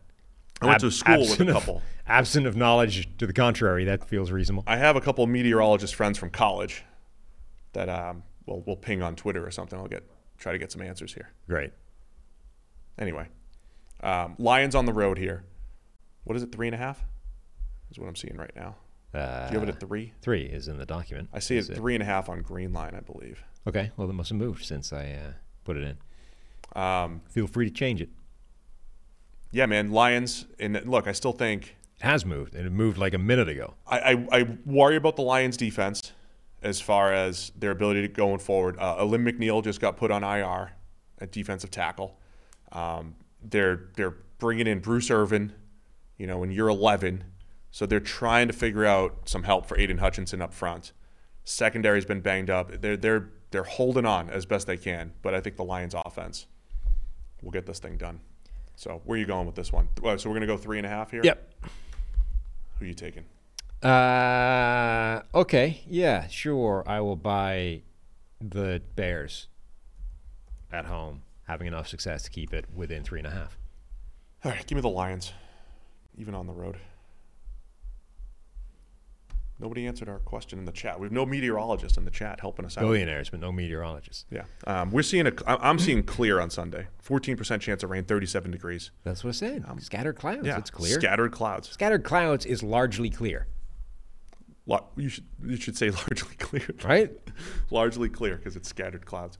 Okay, let's get to the four o'clock games. By the way, there's two Monday night football games this week. NFL is just like jacking the schedule in the next few weeks. Multiple Monday nights, a whole day of Saturday games the week after. Ugh, the Saturday ones. That's a tough discussion with the family. it's just a tough one. hey, you know, honey. you know the, the Saturday's our day as a family. However, It's like, hey, you know the way I normally spend all Sunday watching football. Well, next week it's both days. they've they've got a triple header, honey. Hmm. Don't worry. think of We've got the morning at least. Think of Sunday and now project that to Saturday, but also Sunday staying the same. But don't worry, it's easier. They're all island games. So I can hmm. put all my attention into that one game. Changes everything. All right, the four o'clock games. 405. Minnesota Vikings at the Las Vegas Raiders. The Vikings favored by three. They have announced Josh Dobbs will be the starting quarterback here. So they were they were mulling this over if they were going to go back to Jaren Hall, give him a shot, if they were going to overreact to Josh Dobbs being really bad on Monday Night Football, and they decided against it. They're going to go back to Dobbs here for this It game. did feel like this would have been a pretty wild overreaction. I mean, okay, Dobbs has probably been talked up above and beyond what he's actually played like this season because of the story, and you know, but he has been. His style makes them. It, it makes them difficult to to contend with, right? Because like a quarterback that can scramble and make a ton of plays, it's like Justin Fields last year, right? Even if fundamentally he's not actually that good, it's dangerous as hell because in any play he can score, right? And that a is terrifying for defenses, and B means that you can stink for quite a large period of time and still be productive. So Dobbs this year, I think, was keeping them in a lot of games, and by them I mean Minnesota and Arizona, and it was probably more dangerous than it was good. But then against Chicago, it's like the whole thing just collapsed, and he was making mistakes left, right, center, and the turnovers were ever present as they appear to be for the Vikings all year. And there was a point during the game I forget which ridiculous turnover it happened after, where they like cut to Kevin O'Connell on the sideline, and he looked just like bemused by like what the hell is happening? This is insane. And okay, sure, that was that game, but I don't know that you you know you throw the baby out with the bathwater and say I can't have that again. I got it. Like that's probably not going to happen again. Let's just give him another shot. The intriguing thing about Jaren Hall, though, is that he was intriguing for the eight or ten dropbacks that he had. Right, but some- it's like- some good stuff, but it's tough to rely on. It's that. eight or ten dropbacks versus Yeah. a guy that's been doing it all season long. Like, do you really say, "Hey, everything we thought we knew about Hall has gone out the window because of one drive"? No, like you know, give Job, give Dobbs the shot. The other element too is, I mean, I'm, you know me, I'm a big proponent of wide receiver one, the alpha receiver, and the impact that he has. Right. So Justin Jefferson's supposed to be coming back for this, correct? for this game. Uh, yeah, after the bye, so this week, right? So if you were evaluating Josh Dobbs, like if this, with any other quarterback, if I said, man, this poor guy lost Justin Jefferson and still produced, Right. we would compliment that quarterback and say that's a really good job. And so Dobbs stepped into the situation with no Justin Jefferson. And, you know, Jordan Addison's been fantastic as a rookie. He's done some really nice things. He's also left a few plays on the table. But they're it's like Brandon Powell and it's and it's Addison and you know they've T.J. Hockenson has been great, but I mean, that's impressive that they've done this without Justin Jefferson and, and been as competitive as they've been. And now Jefferson's coming back. So, yeah, I think Dobbs does deserve the, uh, the opportunity here. Yeah. Uh, on the other side, the Raiders coming off a bye. They lost to Kansas City last time we saw them. I think lost in the mix there was Aidan O'Connell, had a really good game. Um, they got up early on the Chiefs. They just could not. Um, eventually, the Chiefs' offense just you know caught up to the Raiders' defense there. But O'Connell played a really nice game against the Chiefs' defense, getting the ball down the field and um, creating some big plays. Yeah, he's looked good. I mean, he's an entertaining rookie to watch play. Uh, he hasn't had a lot of the really bad plays that were that plagued him in college, and the good stuff is still there. He's able to make all the throws. Like, I'm absolutely in this world of like, hey, young guys or backups that are intriguing to watch. I am all for watching any game with Aidan O'Connell in it. We have a couple uh, pilots stepping up, What? giving us some answers here How on, is? on scattered clouds. Well, they know cloud cover very well. Yeah. I should ask my brother-in-law. He's you know he's a pilot as well. Pilot. Okay. So what do the pilots say? Um, and someone else also said scattered clouds equals three eighths to four eighths or one half cloud coverage. Okay, so they do cloud coverage the way we do heights and weights and you know heights in the in the NFL. With Every- eighths? everything. Yeah. What is? Why can't you people just use the metric system like everybody else? three eighths? That's that's what's wrong with that. Th- What's wrong with three eighths? Yeah, Three. What's wrong with point three? three seven five. so three eighths to four eighths cloud coverage Uh huh. correspond to a partly cloudy or partly sunny sky. Whoa, hang on. Those are interchangeable. with broken clouds, which is five eighths to seven eighths cloud coverage. So scattered clouds is different from broken clouds. Yeah. But scattered cloud is the same as what was the thing you said? and then someone else with the pi- up, another pilot steps up and says scattered is up to four eighths of the sky covered. but scattered cloud is the same as some sunny def- de- delineation. It, scattered corresponds to partly cloudy or partly sunny. Okay. Now, what I need to know is that I need to that's different to differentiate between clouds. partly cloudy and partly sunny. Right. Because and there's got to be some sort of differentiation. but those are also different to broken cloud cover. Broken is more cloud coverage. And then there's an even higher cloudy, which Five is eighths like to seven eighths. cloudy as hell. I assume eight eighths is all cloud. That all clouds Cloudy. is just cloudy. Period. super cloudy or something. No, no, just cloudy. It's just cloudy. Period. I mean, it's cloudy. If it's Max clouds. max, How, yeah, um, they want to know how would you use the metric system to measure cloud coverage? well, what is you would 3/8 in the the same. system? You would just instead of three eighths, it would be a percentage. So, so you're saying 37.5 percent is how you? I is mean, I wouldn't draw it at thirty-seven point five. I That's would draw what it at a more three eighths sens- is. Right. What I'm saying is, it's only three eighths because you're using the eighths system. Instead, you would just use a the metric system and draw your line at a normal percentage, like a round number. No, but that's what percentages are. What? There's not different percentages in the metric system. Right, but but it only it's not three eighths because that's the place that makes most sense for the cloud line to be drawn. It's three eighths because that's the eighths that you're using. Jeez. Whereas instead you just say it's forty percent or whatever. I Don't think you're right. All right. You think that that you think that three eighths is actually a really important line for cloud cover, and that's why we're sticking with the eighths. You think that that's the line, right? But if you moved like it to forty percent, yeah. if you moved it to forty percent, that would be crazy. Yes. You, you That has nothing to do with the metric system. It's a, it's about denominators. You're saying I want a better denominator. I want it out of 10, yeah, right? Uh-huh. That's what you're saying. yes. That's not the But metric you're saying system. it's really important that, that the line is three eighths no, because but that's you're, where you're arguing about the metric system when you're arguing about denominators. yeah. That's different. That's a whole different podcast. I don't All right. I don't think we should do that podcast. Let's make picks on Vikings and Raiders here. Vikings favored by three going into Vegas. Uh, by the way, Maxx Crosby still not practicing. Apparently, I mean, that knee injury he had was like really bad. yeah. Um, he had one sack. Last time we saw him, one sack against the Chiefs. It was his only pressure. He was, you know, unable to play at the normal level that he plays, and didn't practice this week. Not sure if he's going to be able to go. Um, where are you going with this one? Minnesota. I don't think Josh Dobbs has that kind of game again, and therefore they're better than that. And Ju- Justin Jefferson coming back. Yeah, give me the Vikings to cover the three. Indoors as well. They'll be chucking it around. All right, uh, Seahawks at the 49ers. Niners favored by 10.5. These teams just played two, two weeks ago on Thanksgiving night. It's one of those division games where you see the same game two times in three weeks. Happens a couple times every year. Indeed. Niners favored by 10.5. They are, as the kids call them, a wagon right now. A wagon. Wagon. They're a wagon, Yeah. which means they're just rolling over everybody. Well, they stomped Seattle the last time. I mean, this is one of their, I mean, take your pick, but this is one of their statement wins since they went on that three game losing skid. Um, it is like the three game, all of those had no Deebo and no Trent Williams, right? The three game losing skid. And one of them was the added sort of confounding factor of it was against Cincinnati when they had Joe Burrow cooking and everything was good. So basically, if they've had all of their players, their significant players in the lineup, the 49ers are undefeated this year. Yeah. And I mean, I don't see any evidence that Seattle can stop that. Yeah. Um, I don't. Yeah.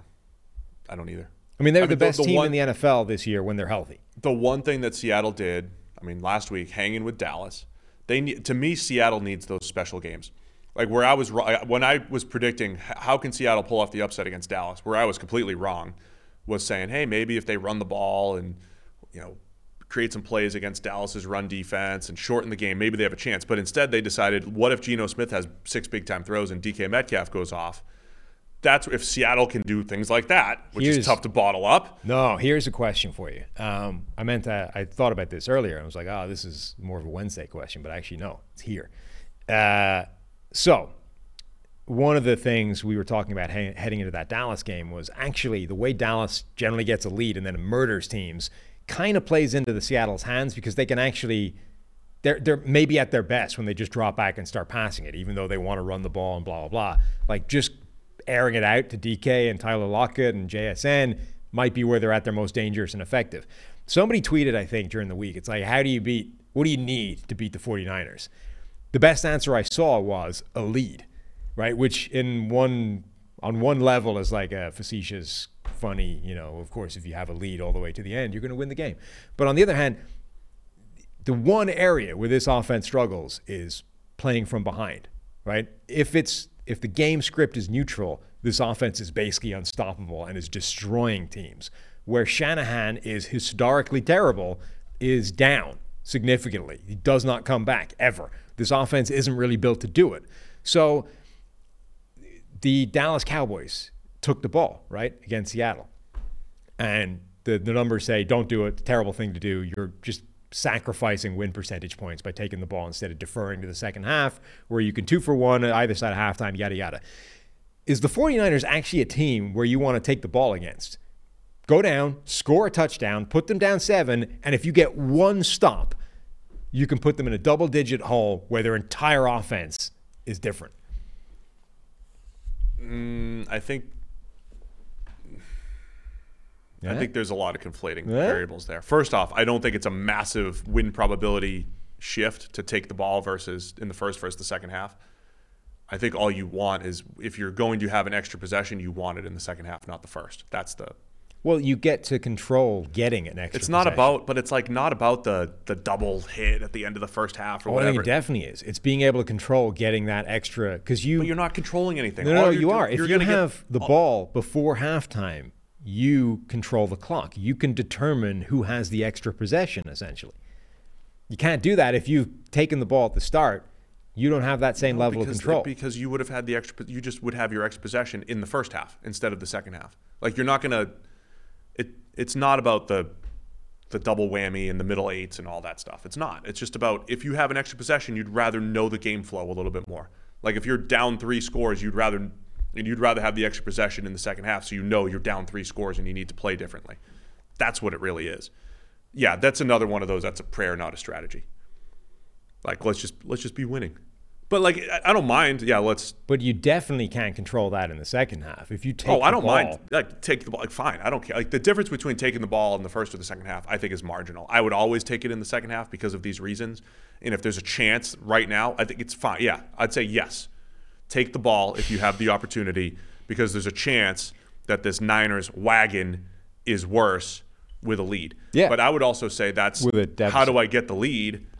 The same way you did got the lead against Dallas, which was we got to create explosive plays in the pass game. And I do think Seattle is best fit to do that or best set up to do that now than they've been, ever been. But I think- because of JSN and his emergence. I think the overall point being the only way of stopping this 49ers team right now is to put them in a hole and change the way their offense plays the game because you can't stop it the way it is otherwise. No, I agree. So take the ball, Try to score early. hit a bomb to DK, go up seven, and then try and desperately get a stop and try and get a second score, and then the whole game changes in your favor. Yeah, it's definitely a Wednesday question, but I, I'll, again, I'll say like coaches, coaches are very funny. They'll say no, no, analytics are stupid, but they'll also search for like the one. They'll look for stats that say every time you block a punt, you win ninety percent of their games, and they'll like cling to that thing. And yeah, the team who scores first wins like fifty-eight percent of their games or sixty, but whatever it is, because usually the better teams score first. So it's not something that you. So how do you do that? And, and it's like hey, you need to just be good on third down. All right, so how do I do that? Like practice more? So, yeah, it's a very difficult thing to just do, like say, let's do well in the most important situations. However, there is a way to call the game to say we need to be more aggressive early to try to get up. And so I will buy into that as a strategy. If you're the underdog Seahawks or underdog anybody, try to get up on the Niners early, be so aggressive early, and try to make it, you know, a game where they do have to try to play from behind. So I'll agree with that mostly. Ten and a half though. Look, Seattle showed that I think they can hang with Dallas, but yeah, the Niners, they're just too good, man. Seattle's finishing this stretch of very difficult games here. Yeah. I mean, I think the 49 unless unless what we just described happens happens, i.e., Seattle can completely change the dynamic of the game early and force the 49ers into a game script situation they haven't been used to, then I think the 49ers will just walk away with it. Two weeks ago, Seattle's pass pass blocking they couldn't handle the Niners. The pass blocking wasn't much better against Dallas, but Geno just kept throwing dimes. Like, Yeah. I mean, again, that's not like a bottle it up and do it, but Right. if Geno can hit throws like that, they can at least maybe hang and score enough points, and then you hope for some volatility here. But yeah, I'll take the ten and a half's a lot. But, But I don't like the Niners to 49ers. keep. The 49ers covering. defense is so good that I don't think it's a realistic strategy to just try and keep pace with them. Like I think you actually need to knock their offense out of their game script and change it. That no, that part I think is fair because then they don't, you know, they can they can go through everything that they do, exploit linebackers, run the ball when they want to, Deebo Samuel, and there's just too many answers for the Niners. But yeah, if they do become a little bit more one dimensional, it, it is maybe the one advantage that teams have against a Shanahan team. All right, we got the Denver Broncos at the Los Angeles Chargers. Chargers are favored by two and a half against the Broncos here. Uh, Broncos fell to f- six and six with their loss last week. Chargers five and seven. So if the Chargers pull the win off here, they'll uh, have the same record, six and seven. Yes. So Broncos come back down to earth a little bit last week with the loss. Very turnover heavy on that defensive side of the ball. Can they do that? Can they get back to that against the Chargers? Uh, yeah, I mean, come back down to earth a bit against a good team, though. Um, I, this is one of those lines that stands out each week as not off, but you know, surprising. Like Denver's Denver have been playing a lot better. uh, on both sides of the ball over the course of the year. I think their defense is good enough to cause the Chargers problems, particularly when they have a banged up offense. Like not everybody, almost nobody is healthy on the offense, certainly from a skill position point of view. Um, and like they, they put up six points last week in their in their win and cover against the Patriots. But like I think Denver will be able to have success on both sides of the ball, and I, I think the Chargers are just too banged up to overcome that. Can the Chargers catch the ball? I mean, Will be the, will be the question here. Yeah.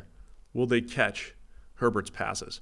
A little easier, maybe in the dome than playing in Green Bay or in the rain in New England. But I mean, again, Herbert has overall, I think, played pretty well. We keep asking our question about the the Kellen Moore experience with Herbert, and you know, have we learned anything? Or you know, has it's a team averaging similar number of points, and you know, Herbert's style has changed a little bit, but the performance is, you know, ends up being similar. I, do think overall it's been more good than bad, though. And I, I really think when you look at the Chargers, it ends up being just personnel problems, which I didn't expect. I mean, people are excited about the Chargers every year because the personnel looks good, but I think the skill position personnel, when you lose Mike Williams and you just you get the worst of the top drafted rookie receivers, I mean, then Yeah, it, that's the it's thing. a challenge, right? So it's ended up being exactly the same story again. We just end, we've just come by that uh, by a different route to get there. Like normally, it's been oh, all their best players get injured and blah blah. Now, some of their best players have been injured, but even guys like Austin Ekeler got injured and then has come back and hasn't looked like the same Doesn't guy look good, yet. no. Now, I don't know if that's sort of malicious compliance because of the contract stuff or if he's simply not 100% or hasn't been able to come back to 100% since being injured, but he's not the same threat that he was before getting hurt. Um, and then Quentin Johnston is the other obvious, just absolute body blow to what this offense is achieving right now in a in an era where wide receivers overwhelmingly are able to just step into the NFL and produce and be really good. Johnston's struggling, and that's crippling the offense. You'll like this. Yeah. my um, my checking account gives me alerts when things get spent, right? Yeah. So my wife's over in Disneyland, Ooh. right? So I just got an alert that it was only eleven dollars and seventy three cents Oh. that was spent at Mint Julep Bar, though. Yeah. So I don't I don't know what's happening out there. I know she's not drinking, but I don't know what she got at the Mint Julep Bar for eleven dollars and seventy three cents. I just, I mean, I just had to bring it up because you love your uh, you love your mint juleps. I mean, I wouldn't have thought you could get much in Disney for eleven dollars and whatever that was. Oh, it's probably a pack of gum, Right. Is what I'm assuming over there, or it's like an ice cream bar. But I don't know. I just thought that was funny. It just came in. Breaking news. Um, Russ had the uh, you know volatile game the other day, but bunch of big time throws, but a few turnover worthy plays, including the one at the end. We're still seeing him and Courtland Sutton connect, but once a game. I don't know if the Broncos can keep this up though, right? They've they've been super run heavy, relying on the defense and the turnovers the last the last few weeks. It's it's a difficult thing to sustain, but um, they've definitely turned that defense around from the historic pace that they were on earlier. Yeah, and Denver have left a lot of plays on the table the last couple of weeks. Like they, I think, have been potentially better than their output over the last few weeks. I just, I don't know. I think the Chargers are too banged up. I feel like Denver's actually better than that on both sides of the ball. I think they'll win. Your friend uh, Mark Schlereth, another one of your heroes out there. Mark Schlereth, I guess, went to town on uh, Russell Wilson the other day. And how bad it was Schlereth, right? Was that how, Yeah. how bad he played? Yeah. Well, he thinks the he thinks he's making the offensive line look bad. Schlereth in the like the offensive line uh, union Oh, I doesn't like that. I mean, depends on how you're judging the offensive line. There's ways to isolate the offensive line performance outside of the QB. Yeah. There's ways to do that. But yeah, he doesn't. He's never been O line friendly. No. All right, where you going with this one? Broncos. Denver. Uh, sorry, Chargers favored by two and a half. You're taking the Broncos here. Yep. On the road. Going back to the Chargers. Well. Back to the Chargers. Well, they're gonna make a run here. Fool me once, shame on you. Fool me a thousand times. Keep shame on, shame on you. Still, Shame on somebody. It's still shame on you. Um, yeah, I'll take the Chargers to cover the three. All right, Monday Night Football doubleheader. We've made it to the last two games here. Tennessee Titans at the Miami Dolphins. So these games are both going off at the same time too. Yeah. That's not too bad. All right. One of them's a Manning game, right? Isn't that how they're doing it? One of them is, I don't know. one of them's the main Troy and Joe, and is the Manning the other one? Well, the last time they did the Monday doubleheader, they brought in uh, Dano. No, well, Chris Lewis. Fowler. Yeah, it was Fowler. Oh yeah, so I see. I think they have Lewis because Lewis is uh, tweeting all about the Right. So Dolphins. it's Fowler lately. is the the play by play, and then Sweet Lou and Dano, right? In the yeah, that sounds right. in the booth. So it's not a Manning game. I think, but I think I don't know. Whatever. I think the Mannings are doing one of them, but probably, yeah, probably not as the main broadcast. Titans at the Dolphins. At Dolphins favored by 13 and a half here. Yeah, Again, the Titans have um, they did just lose in Nashville, they did. but they have not won a game outside of Nashville either. Mm-hmm. Dolphins by 13 and a half here on Monday Night Football. Yeah. Um, some news today: Austin Jackson, right tackle for the Dolphins, has just been re-upped. Mm-hmm. He is in the middle of a career year, year four. Yeah, we talked Where- about that yesterday. In Yeah. fact, talked about his prospective future contract yesterday. Well, look at that, nailed it. Um, yeah, play. The, remember, it's a right tackle friendly system, the Shanahan McDaniel scheme, and so they got the best out of Austin Jackson so far this year. He, coming off his best game too. Yeah, especially from a run blocking perspective. Um, yeah, I mean, we talked yesterday. Like he's having a career year, and he's definitely better. It's not like it's been good though, outside of like the last game uh, or two of the last three games, I guess. But Is you know, Manningcast doing both games? Is that somebody said that in the Ben chat? I don't know no if that's a joke. Manningcast. There's no Manningcast. according to Ben, Ben Stockwell, our live Oh, He's fact better than the person in the chat that's lying to me he yeah. says no Manningcast whatsoever. So if Ben is telling the truth, that's the story. Um, Ben spends a lot of time listening to us. I appreciate that. yeah, and actually paying attention enough to be able to fact check us at all times. Do you work, Ben? I'm just kidding. Love you. Um, what was I saying? Something about uh, Austin Jackson at right tackle. Oh yeah, I mean, well, you yeah brought that up. Whatever. it's difficult to see how the Titans can slow down this Miami offense, which is why the spread is 13 and a half points. Yeah, as of last week, I haven't double checked it, but the um, EPA per play against outside corners, Titans were worst in the NFL. The Titans have nobody on defense that can come close to matching up to Tyreek Hill. Yeah, and which I is mean, not unique to them, but like they appear to be, they especially seem to be a problem for that.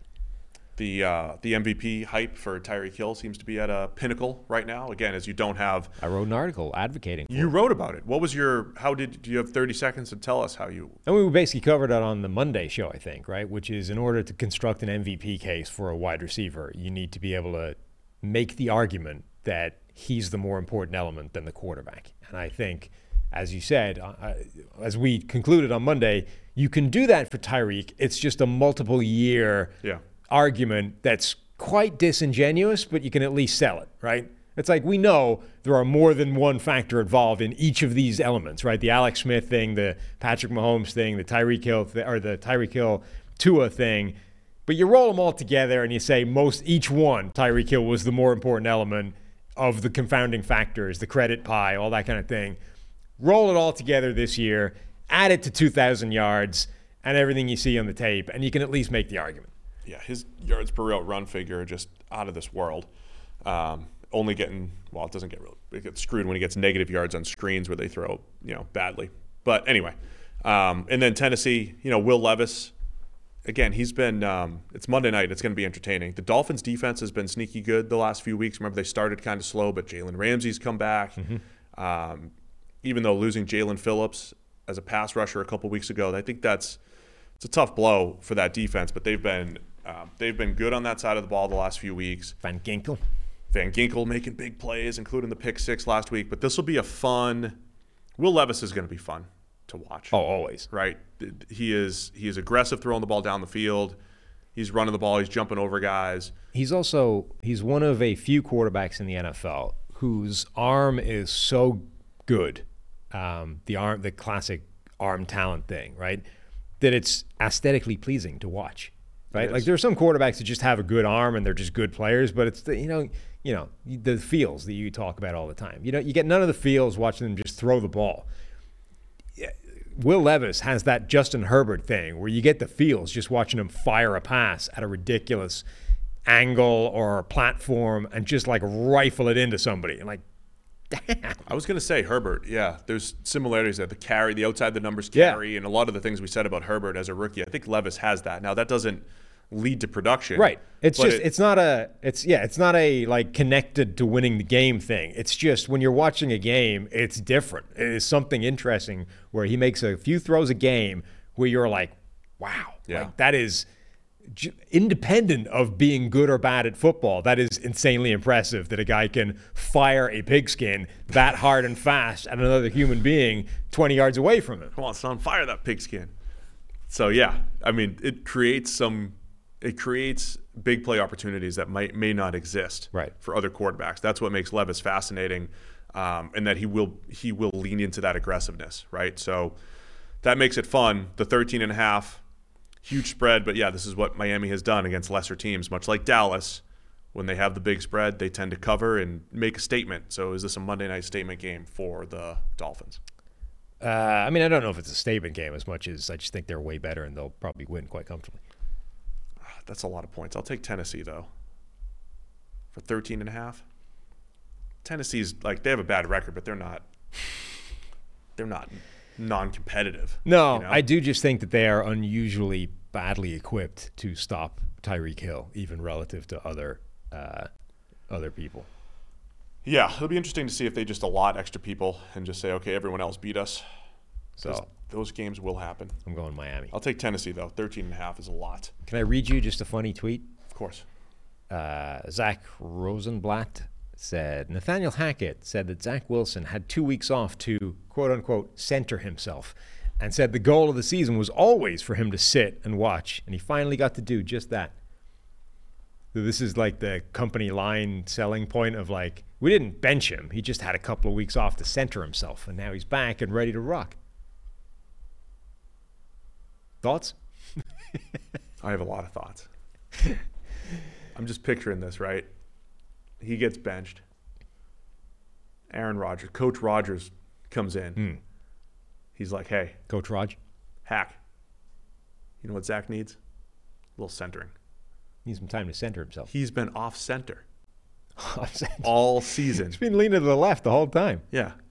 If we get him centered, you know, maybe we maybe maybe we make a run. A Align his chakra. Yeah, yeah. Align the whole thing. Feng Shui, the uh, Yeah. the QB room. We hit, there, there's no official report about a darkness retreat No, because I don't think that's an in-season thing. no. You can't do and you can't do like the You can't just go off the grid you for can't like four do the days. gi the gi thing. the cleanse. You can't do the cleanse. You can't do that. That's off season. We stuff. can't have that because then you're in danger of a Lamar Jackson bathroom emergency during Correct. a game. You don't want that hitting during the game. No. So those are off season things. Yeah. So an in-season centering, to me, sounds like it came from Coach Rodgers. that wasn't Saleh or Hackett. No, God, they're they're football guys, right? Because when you wake up on a Monday morning as a football guy, you're like, all right, I got the next team, I got a game plan. They're not thinking about my quarterback's got to be centered here. No. That clearly comes from the office of Coach Aaron Rodgers, where he came in and recommended to his fellow coaches on the Jets, hey, we got to get my friend Zach here centered. I would pay to watch somebody inform Coach Saleh though that that we're going to need a couple of weeks to recenter Zach. Yeah. Maybe that's what it was. Maybe it wasn't a benching at all. They just pitched, "Hey, I know, I know, you know, and I know that Zach is our best chance of actually winning games right now. However, he needs to recenter himself. So you're going to have to go with Tim Boyle for a couple of weeks while we get him together. Cool? Gotcha. Rodgers is just like my friend Tim needs a couple starts. Tim's gonna go in. My friend Zach's gonna get centered for a little bit. I mean, Rodgers is the he's the puppet master here, including the offensive coordinator Hackett, one of his other guys. So that's what I'm seeing there. Maybe that's what Mac Jones needed in New England—a little centering. He needed a little mental break. Well, he needed a he needed a Coach Raj advocate on the sideline. Yeah. Instead, he's got like Taskmaster Bill trying to ruin him. no, Bill's trying to mentally make an unstable quarterback so we can get Drake Maye. That's what I'm saying. All right, leaves us six minutes to talk the second Monday night football game. Green Bay Packers at the New York Giants.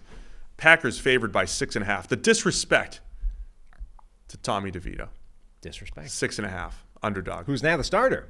Poor old Tyrod lost his job again from getting hurt. Hey, he's got more broken ribs. Four of them. Two of them displaced. God, what's up with his ribs? To be fair, I think the previous thing was not. It was just whilst getting a an injection on his sore ribs, they punctured his lung.